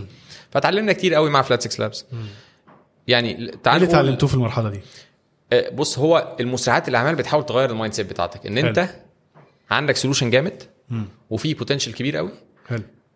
بس أنت في الغالب محتاج فلوس آه ومحتاج شوية تظبيط انت إزاي تغير ال mindset بتاعتك ان انت بدل ما انت بتفكر ان انت ت serve 1000 user لا انت ممكن توصل ان انت تخدم مليون و2 مليون و20 و100 مليون واحد. إزاي بقى؟ يعني أنا عايز اعرف التغير في ال mindset إيه اللي حصل؟ يعني أكيد أنتوا حصل تغير كبير ان انت توصل ان انت كنت بتتكلم في في 50 user أو كده ل 250 ألف user. بص هو في في طرق كتير جدا اتعلمناها سواء في Flat6Labs وإحنا we joined بعديها على طول آه. في شهر يعني إحنا خلصنا Flat6 في شهر 12 دخلنا آه مسرعه الأعمال بتاعت السعودية بتاعت مسك 500 اللي هي بتاعت 500 Startups ومسك اللي هي المؤسسة بتاعت محمد بن سلمان في السعودية. آه التركيز الكلي كان على حتة إزاي تفكر from a growth mindset فكر من تف... تفكير توسعي. تفكير توسعي بحت. انت النهارده عندك 50 user إزاي تخليهم 100 بكره إزاي تخليهم 200 بعد؟ طب إزاي؟ الناس دي بتبتدي تقدم لك use cases أو تجارب already ناس عدت عليها سواء بالفشل أو بالنجاح أو بالنجاح. آه وايه اللي عملوه بالظبط عشان يوصلوا من ان هم كان عندهم user ان هم بقى عندهم مليون user؟ عدوا على إيه بالظبط. حلو. وانت محتاج تعمل إيه؟ طب أنا النهارده والله الشركات ال- شركة زي Wuilt محتاجة تكبر بش- بشكل سريع جدا في وقت قصير جدا. طب انت عشان تعمل ده هتعمله إزاي؟ فأنت محتاج تكلم تكلم customers على طول. محتاج تبتدي بقى ت break down ال funnel بتاعتك. طب أنا عندي 100 واحد بيخشوا آه ال funnel اللي هي الأولانية اللي هو بيشوفك إعلان. كم واحد بيشوفك من الإعلان ده؟ ي click يخش على ال website بتاعك. طب كم واحد من اللي بيخش على ال website؟ بيبتدي آه ي sign up يعمل حساب. طب كم واحد من اللي بيعمل حساب؟ بيعمل website. وكم واحد من اللي بيعمل website؟ بيعمل publish وكم واحد اللي بيعمل publish بيدفع فلوس. جميل؟ فهيبتدي ابتدى يعلمك بالظبط انت محتاج تبص على ال funnel بتاعتك ال customer journey من أول ما بيشوفك في الإعلان لحد ما بيدفع فلوس عشان ت identify اللي هي إيه عنق الزجاجة أو ال bottlenecks لأن انت عنق الزجاجة ده موجود. إن أنا عندي 100 customer دخل في الآخر في واحد اللي دفع. طب هنبتدي نبص على step step ال step الأولانية. ال 100 بقوا كام؟ ال step اللي بعدها بقوا 90 طب كويس جدا. طب ال 90 دول بقوا كام؟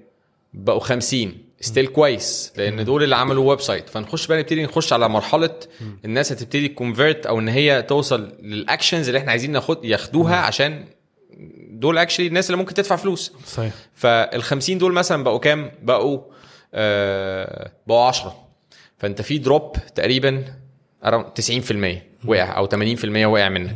فأنت بتيجي عند المرحلة دي وتقف تقول أنا عايز أعرف إيه اللي حصل في المرحلة دي عشان أقدر أحسن ال 50 دول أنا عايزهم يبقوا 40 يفضلوا ماشيين بنفس آه، النسب اللي هو مثلا 80 90% كونفرجن من step للتانية عشان في الآخر توصل إن أنت convert 80 90% من آخر step فبدل ما واحد يدفع 10 يدفع. فبتبتدي ت... ت... يعني تحاول تحط إيدك على الحاجات اللي ممكن تعمل مشاكل. فهتحط إيدك إزاي؟ سواء. بتعمل growth experiments ال experiments دي تجارب عشان تنمو. أسرع. آه، بتعمل مثلا أنت كنت إحنا تجربة المستخدم بتاعتنا كانت step ورا الثانية ورا الثالثه فابتدينا نأخر حاجات عن حاجات. ابتدينا نطلع ال publish pop up دي مثلا عندنا اللي كان فيها مشكلة. آه، ابتدينا نفكر إن إحنا نطلعها بعد ما الراجل يعمل website على طول بعد بدل ما هو كان بيدوس على زرار عشان ي publish ال website فالتفكير كله بيبقى إن أنت بتعمل تجربة. التجربة دي بتبقى فيها شوية توقعات إن هي هتزود percentage معين بس هي بتزوده يعني التوقعات بتاعتك دي لازم تبقى مبنية على حاجة. مبنية على أنت بتكلم customer تسأله هو أنت ليه ما عملتش publish في ال step دي؟ طب إيه اللي وقفك؟ طب أنت لقيت الدنيا مش عارف إيه؟ بتبتدي برضو تستخدم tools عشان تشوف ال customer ده وقف ليه؟ يعني إحنا بنستخدم tool اسمها FullStory FullStory دي أنا tool بحب أنا أنا يعني عارف أنت لما تبقى advocate ل tool تقول إن أنا بحب ال tool دي FullStory is يعني a very good tool. ليه؟ لأن هي بتوريك ال customer بي record ال session كلها كاملة ب heat maps بكل الكلام ده. بس FullStory فيها أكتر من كده كمان. بتطلع لك segmentation لل customers اللي عمل click اية فيها error مين ال customer ال happy مين ال customer ال unhappy ف tool خطيرة. فدي برضو كانت tool بتعرفنا على ال customer بيقف فين وبيقف ليه. ساعات customer كان يجي click على حاجة ما اشتغلش. فكلها انت بتحاول تحط إيدك على الحاجات اللي ما اشتغلتش صح في المرحلة دي.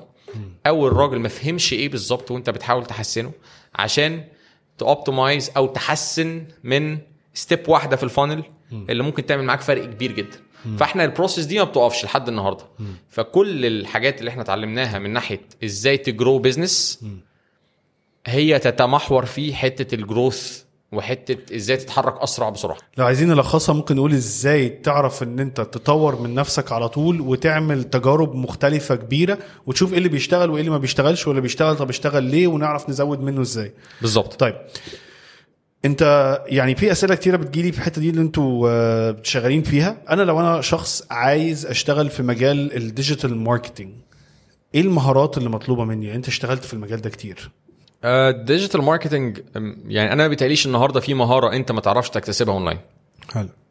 أنت كل اللي أنت محتاجه إن أنت بس تكون بتعرف تقرأ وتكون بتفهم يعني. حلو. كلنا الحمد لله بنفهم وكلنا بنكتسب يعني تنصحني أتحرك إزاي في الخطوات إن أنا أبقى كويس في ال digital marketing اولا عندك كورسات كتير جدا أونلاين. محتاج تاخد فكرة ومحتاج تتحرك. لأن أنت لو قعدت تقول أنا عايز أتعلم digital marketing وأنت قاعد ما بتعملش حاجة فأنت مش توصل لأي حاجة. فأنت الطبيعي هتروح تفتح يوتيوب تاخد فكرة. digital marketing ده يعني إيه؟ طب إيه ال corners بتاع ال digital marketing طب هل أنا عايز أشتغل ناحية أنت بقى هت... هتلاقي شغفك؟ هل أنت عايز تشتغل الراجل بتاع اللي هو performance marketing إن أنت بتعمل إعلانات media buying وبتحط فلوس في إعلانات في جوجل وفيسبوك و social networks وهكذا؟ ولا أنت راجل بتاع content عايز. تقعد تكتب محتوى و... وتحاول تدور إزاي تبقى احسن من ناحية ال search engine optimization أو اللي هو تأرشف مواقع في ال... أو المقالات في في محركات البحث وهكذا. ولا انت راجل بتاع social media انت عايز تعمل campaign ي go viral أو يجري أو ينتشر بسرعة. خيالية و... فانت راجل creative فانت في حاجات كتير جدا ممكن تشتغل فيها في ال digital marketing فانت اول حاجة محتاج تعملها ان انت محتاج تبتدي تتفرج أو تعرف المعرفة يعني. تبقى عندك معرفة بكل corner في ال digital marketing لحد ما تلاقي حاجة انت فعلا محتاج تبقى آه، خلاص انت دي شايفها ان هي دي حاجة كويسة. فبتبتدي تشق طريقك في ال digital marketing من الحتة دي. بتبقى كويس في حاجة والأكيد إن مفيش حد بيبقى كويس في كل حاجة مرة واحدة. انت هتتعلم حاجة وبعد كده هتشوف إن انت محتاج تزود الخبرة بتاعتك في حاجة تانية.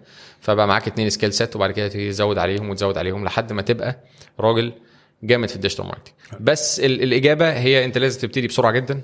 لازم تبتدي تشوف كل حاجة تخص ال digital marketing وأنت أكتر حاجة بتحبها إيه عشان تبتدي فيها مش بقول لك إن هي الحاجة دي بس اللي أنت تتعلمها بس هي دي اللي هتبتدي بيها وهي دي اللي هت lead to أو هتخليك تروح ناحية الحاجات التانية ويبقى عندك ال skill set الكاملة بتاعت ال digital marketing طيب إيه الفرق بين ال digital marketing وال social media marketing الفرق بالنسبة لي مش مش كبير. ال social media هو معتمد أكتر على آه، أصل في social media marketing paid marketing صح؟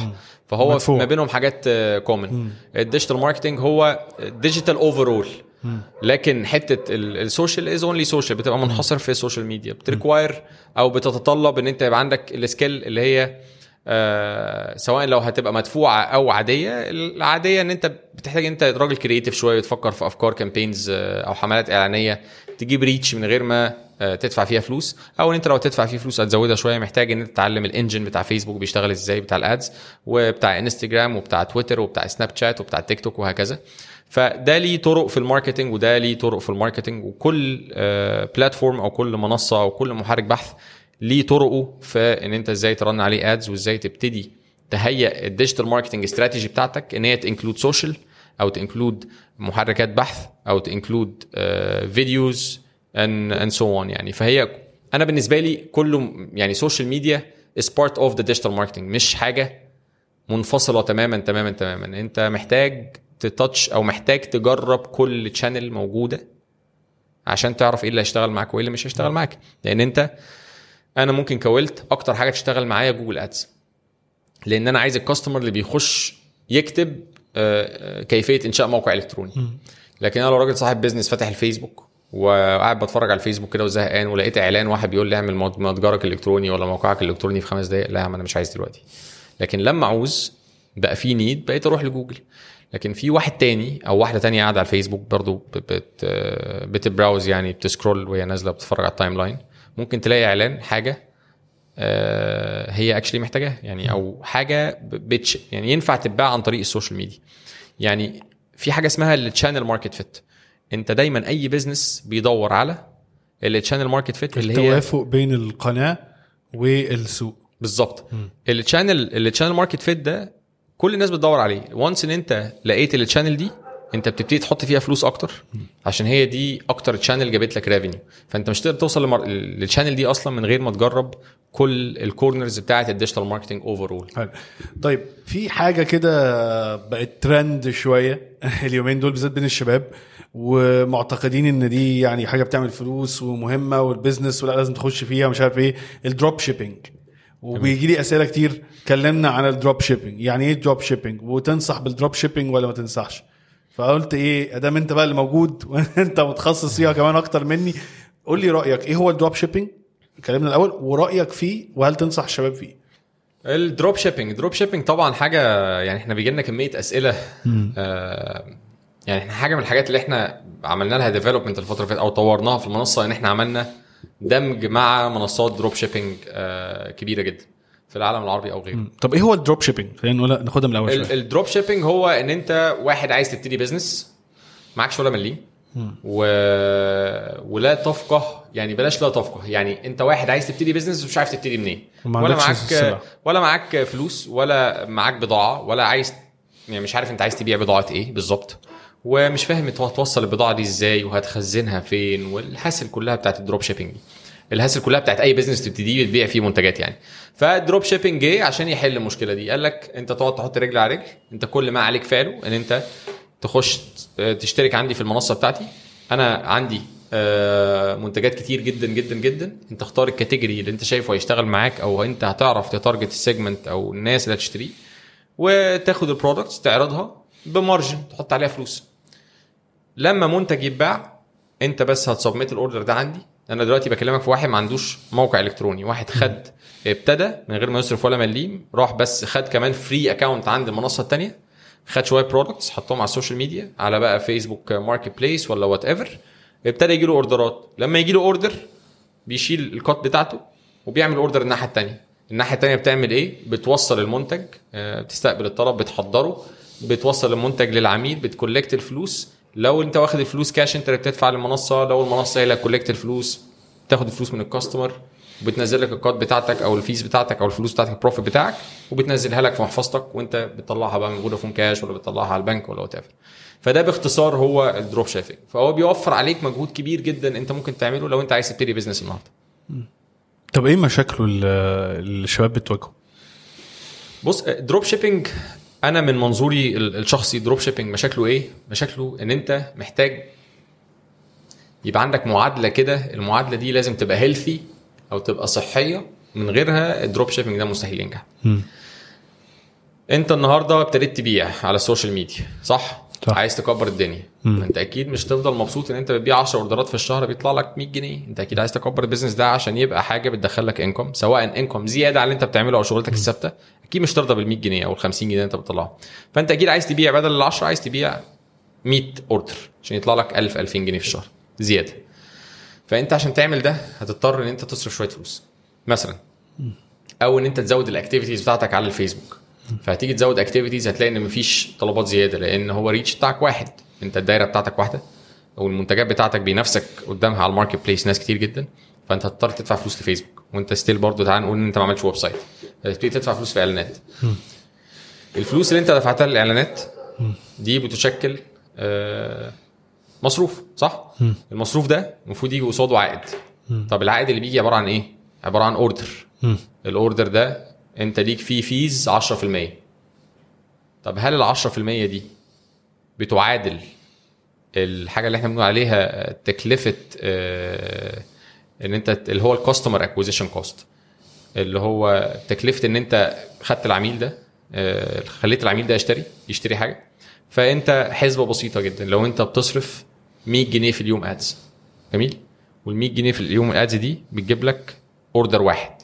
وانت مكسبك في ال order ده 100 جنيه فانت طلعت النهارده broken even صح؟ انت طلعت النهارده مش عامل ولا مليم. طب لو انت عملت ال ads دي وجبت order بس ال order value مش الكبيره أو انت صرفت 200 جنيه وجالك order واحد بدل اوردرين هتعمل إيه؟ هتبقى انت خسران كام؟ هتبقى انت خسران 100 جنيه. طب أنا هحط بكره مثلا خلاص طب أنا جالي يا سيدي أنا عملت اول طلعة خالص حطيت 100 جنيه جالي خمس اوردرات عملت 500 جنيه في يوم. ده مش معناه إن انت لما تحط 1000 جنيه هيجي لك هيجي لك double الرقم أو triple الرقم. مستحيل ما بتحصلش. فأنت دايما محتاج العلاقة الصحية ما بين آه، الفلوس اللي أنت بتدفعها وبيجي لك كام order فعلى هذا الأساس في حاجة اسمها customer acquisition cost طول ما ال customer acquisition cost ده أكتر من الربح بتاعك من المنتج اللي أنت بتبيعه أو ال order اللي جالك أنت خسران. فهي دي مشكلته. الكبيرة. فالناس بتلجأ لإيه؟ إن أنا بيقول لك طب أنا أنا هعمل website وال website ده هحاول أخليه rank في جوجل أو يظهر على محركات البحث organically اللي هو يعني يتأرشف ويطلع لوحده ببلاش. فده برضه بي require مجهود إن أنت هتكتب content وال content ده أنت تفهم فيه إيه عشان خاطر تخلي content جوجل تفضله عن content تاني. واحد موجود بقاله 20 سنة بي develop في ال content وبيطور في ال content بتاعه عشان يطلع رقم واحد تحت. مثلا وأنت بتنافس بقى على كلمات بحث آه، قوية جدا يعني. ناس بقى بتبيع mug ات وناس بتبيع آه، لبس وناس بتبيع كذا وناس بتبيع كذا. فأنت هتنافس إن أنت تطلع organically فأنت في الآخر من غير budget ومن غير استراتيجي واضحة أنت إزاي هتعمل فلوس من ال drop shipping أنت مستحيل آه، توصل لحاجة. حلو. تبقى تجربة آه، فاشلة. فأنت في الأول أنت لازم يبقى عندك خطة واضحة. plus إن في مشاكل تانية أنت كده حليت مشاكلك أنت. ال drop shipper نفسه أو الشركة نفسها عندها مشاكل. منتجات بتخلص وأنت ما عندكش العلم إن هي خلصت فأنت هيجي لك order فيبقى فيه آه، كده. منتج راح بايظ فأنت already دفعت فلوس إعلانات على منتج وصل مكسور فالمنتج رجع وأنت ما خدتش منه ولا مليم. وأنت ما عندكش أي control على المنتج نفسه ما عندكش أي سيطرة على ولا أي. حاجة آه. خالص. فأنت بتحاول تلاقي منصة drop shipping موثوق فيها وناس كتير مجرباها تستخدمها. بس ده برضو مش يعني يعني مش مش هيتفادى أخطاء أخطاء كده كده بتحصل. فأنت في risk في الموضوع وأنت محتاج تبقى شاطر جدا على level ال digital marketing التسويق الرقمي عشان خاطر تقدر تعمل استراتيجي واضحة أنت إزاي هت scale ده أو هتكبره. يعني الموضوع مش بالسهولة اللي, اللي كتير من الناس بت بتوصلها يعني. لا لا خالص خالص خالص. الموضوع فعلا في مجهود زيه زي أي business عشان ما فيش حاجة بالسهل عشان هو لو في حاجة بالسهل كنا قفلنا بقى كل اللي إحنا بنعمله ده وقعدنا فتحنا لنا يعني 10 drop shipping websites وعملنا ملايين في الشهر وخلاص. هي دي الخلاصة. مفيش حاجة بالساهل. على الأقل زمان يقول لك ما حدش بياكلها بالساهل. محدش بياكلها بالسهل. بس أي واحد عايز يبقى entrepreneur حط كده ال quote ده قدام ما حدش بياكلها بالساهل. طيب أحمد يعني في كام سؤال كده دايما بسأله الناس في, في آخر الحلقة. آه، السؤال الأولاني يعني في ال business الفكرة ولا الفريق؟ الفريق طبعا. آه فريق طبعا كمان. آه. ليه؟ لأن الفكرة ما هي إلا فكرة. يعني مين اللي هينفذ الفكرة. هم الفريق. لو الفريق ده مش ال مش ال right team يعني مش ال team ال- المناسب لتنفيذ الفكرة وعندهم الخبرات الكافية إن هم ينفذوا الفكرة فطبيعي إن الفكرة دي ولا هتوصل لأي حاجة خالص يعني. يا إما ناس طلعت بأفكار وأفكار عبقرية بس آه، فين التنفيذ؟ مين اللي هينفذ؟ مين اللي هيكمل؟ آه، مفيش. حلو وال طيب انت بالنسبة لك النجاح يعني إيه؟ يعني الناس كتير قوي ليها يعني ديسكريبشن أو فكرة معينة عن النجاح والله أنا النجاح بالنسبة لي إن أنا إن أنا أحل مشكلة حقيقية بتواجه ناس كتير ويبقى ليا امباكت تأثير. تأثير في المجال بتاعي. آه، وإن أنا أساهم إن أنا الشركات اللي أنا بساعدها هنتكلم طبعا عن ويلت. إحنا الهدف بتاعنا إيه؟ إن إحنا نساعد الناس إن هي يبقى ليها وجود على الإنترنت بشكل سريع بشكل أفضل quality كويسة وبسعر كويس. بدون أي خبرة وبدون أي حاجة من الكلام ده. فأنا النجاح بالنسبة لي إن هي ال pain points اللي أنا بقولها دي أو ال promise اللي أنا بقوله أو ال value proposition دي أو key selling points دي إن هي تتحقق. فلما بيجي ال customer يقول لي أنت عملت اللي عليك وزيادة وأنتوا ناس آه طورتوا منصة خدمتني أنا ساعتها بقول أنا كده الحمد لله على الطريق الصح وأنا كده نجحت. اللي ناقص إيه؟ إن أنا أكمل بقى في اللي أنا ابتديته. حلو. أنت ابتديت آه، كان عندك بداية البيزنس كان في 2005 عامة صح؟ تقريبا 2006 2005 2006 نقول 2006 وإحنا 2022 دلوقتي. لو كده قلت لك بص على السنين اللي فاتت دي.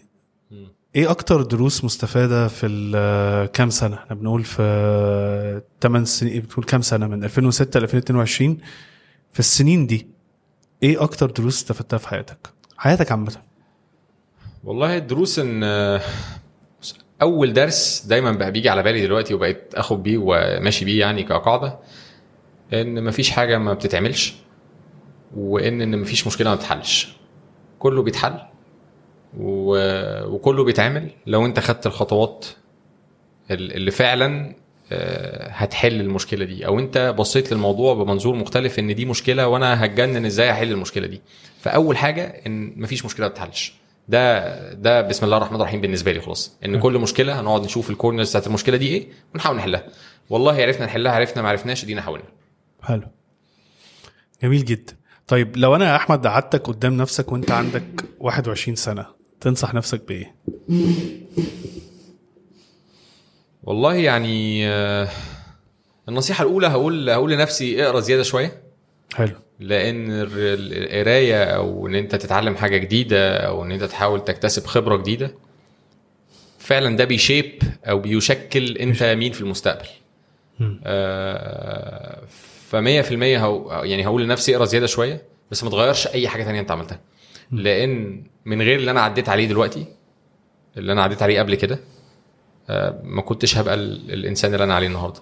سواء على level المعرفة البسيطة بال business اللي أنا فيه أو سواء على آه إزاي mindset بفكر آه إزاي ب tackle مشكلة أو بفكر في مشكلة واحلها إزاي. كل الكلام اللي أنا عديت عليه أو كل المشاكل وكل الصعوبات اللي أنا عديت عليها الفترات اللي فاتت من ساعة ما ابتديت شغل لحد دلوقتي هي فعلا اللي بتشيب الشخص تشكلك. آه. بتشكلك آه، بالوضع اللي انت عليه النهارده. حلو. فأكيد هقول لي حلوة هقول لي. هقول لي ما تغيرش. حاجة واعمل اللي انت عملته بالظبط عشان كل حاجة كانت لسبب. مم. وربنا حطك في المشاكل دي وفي الصعوبات دي عشان ربنا أعلم بحالك وانت آه، وعارف إن أنت هتعديها وهتبقى أقوى وهتبقى أحسن سواء فشلت أو نجحت فأنت كده كده كسبان. جميل جدا. طيب آخر سؤال بقى آه، دايما بنهي بيه الحلقة. آه، لو عندك كتاب أو اتنين في ال business أو ال personal development تطوير الذات أثروا فيك وتنصحنا بيهم. طيب أنا في كتاب بحبه جدا. هو أول كتاب بيجي آه، في ذهني لما حد يسالني السؤال ده هو كتاب اسمه زيرو تو 1 0 تو 1 حلو. آه أنا Zero to 1 أنا ما أعرفش أنا مش يعني مش كويس مع الأسامي بتاعت اللي بيكتبوا بس هو فعلا بيشرح لك انت إزاي ناس قبلك طلعوا آه، من فن البداية. zero. آه حلو. من zero آه ل 1 مم. وبعد ده على طول بيجي وراه Scaling Up لأن هم دول. الاثنين اللي أنا فعلا قريتهم. وفعلا آه فرقوا معايا على level ال mindset اللي هو بيفكروا في المو... في المواضيع أو بيديك use cases أو حاجات عدت على ناس have done it before عملوها قبل كده سواء فشلوا أو نجحوا تاني. فبيدوك تجربة يعني خلاصة التجربة بتاعت ناس already أجمل ناس في ال business في العالم دلوقتي أو أجمل ناس في ال entrepreneurship أو في ريادة ريادة الأعمال يعني in general آه، أحمد في نهاية الحلقة أنا حابب أشكرك جدا على وقتك. يعني بصراحة أنا. انبسطت جدا من القعده الجميلة دي وإن شاء الله يعني يبقى لينا قعدات تانية في المستقبل. وأنا أتمنى لك وأتمنى ل Wuilt يعني كل النجاح. ويا جماعة لو أنت بتعمل ال- ال website بتاعك آه، روحوا ل Wuilt ال- يعني آه، أنا منصة أنا يعني مبسوط منها وال direction وال- والتطور بتاعها وكده وأتمنى لك كل خير يعني. والله يا أحمد يعني شكرا على الاستضافة وفعلا من الأحاديث القليلة اللي الواحد استمتع بيها يعني. آه، لمسنا يعني corners كتير كده حاجة ما كانتش متوقعة قوي ف اتبسطت بمقابلتك و thank you so much for having me today ويا جماعة اللي بيعمل website والنبي يخشوا على المنصة. خشوا على Wuilt لو سمحتوا والنبي محتاجين كل الدعم. يعني ده مهم جدا.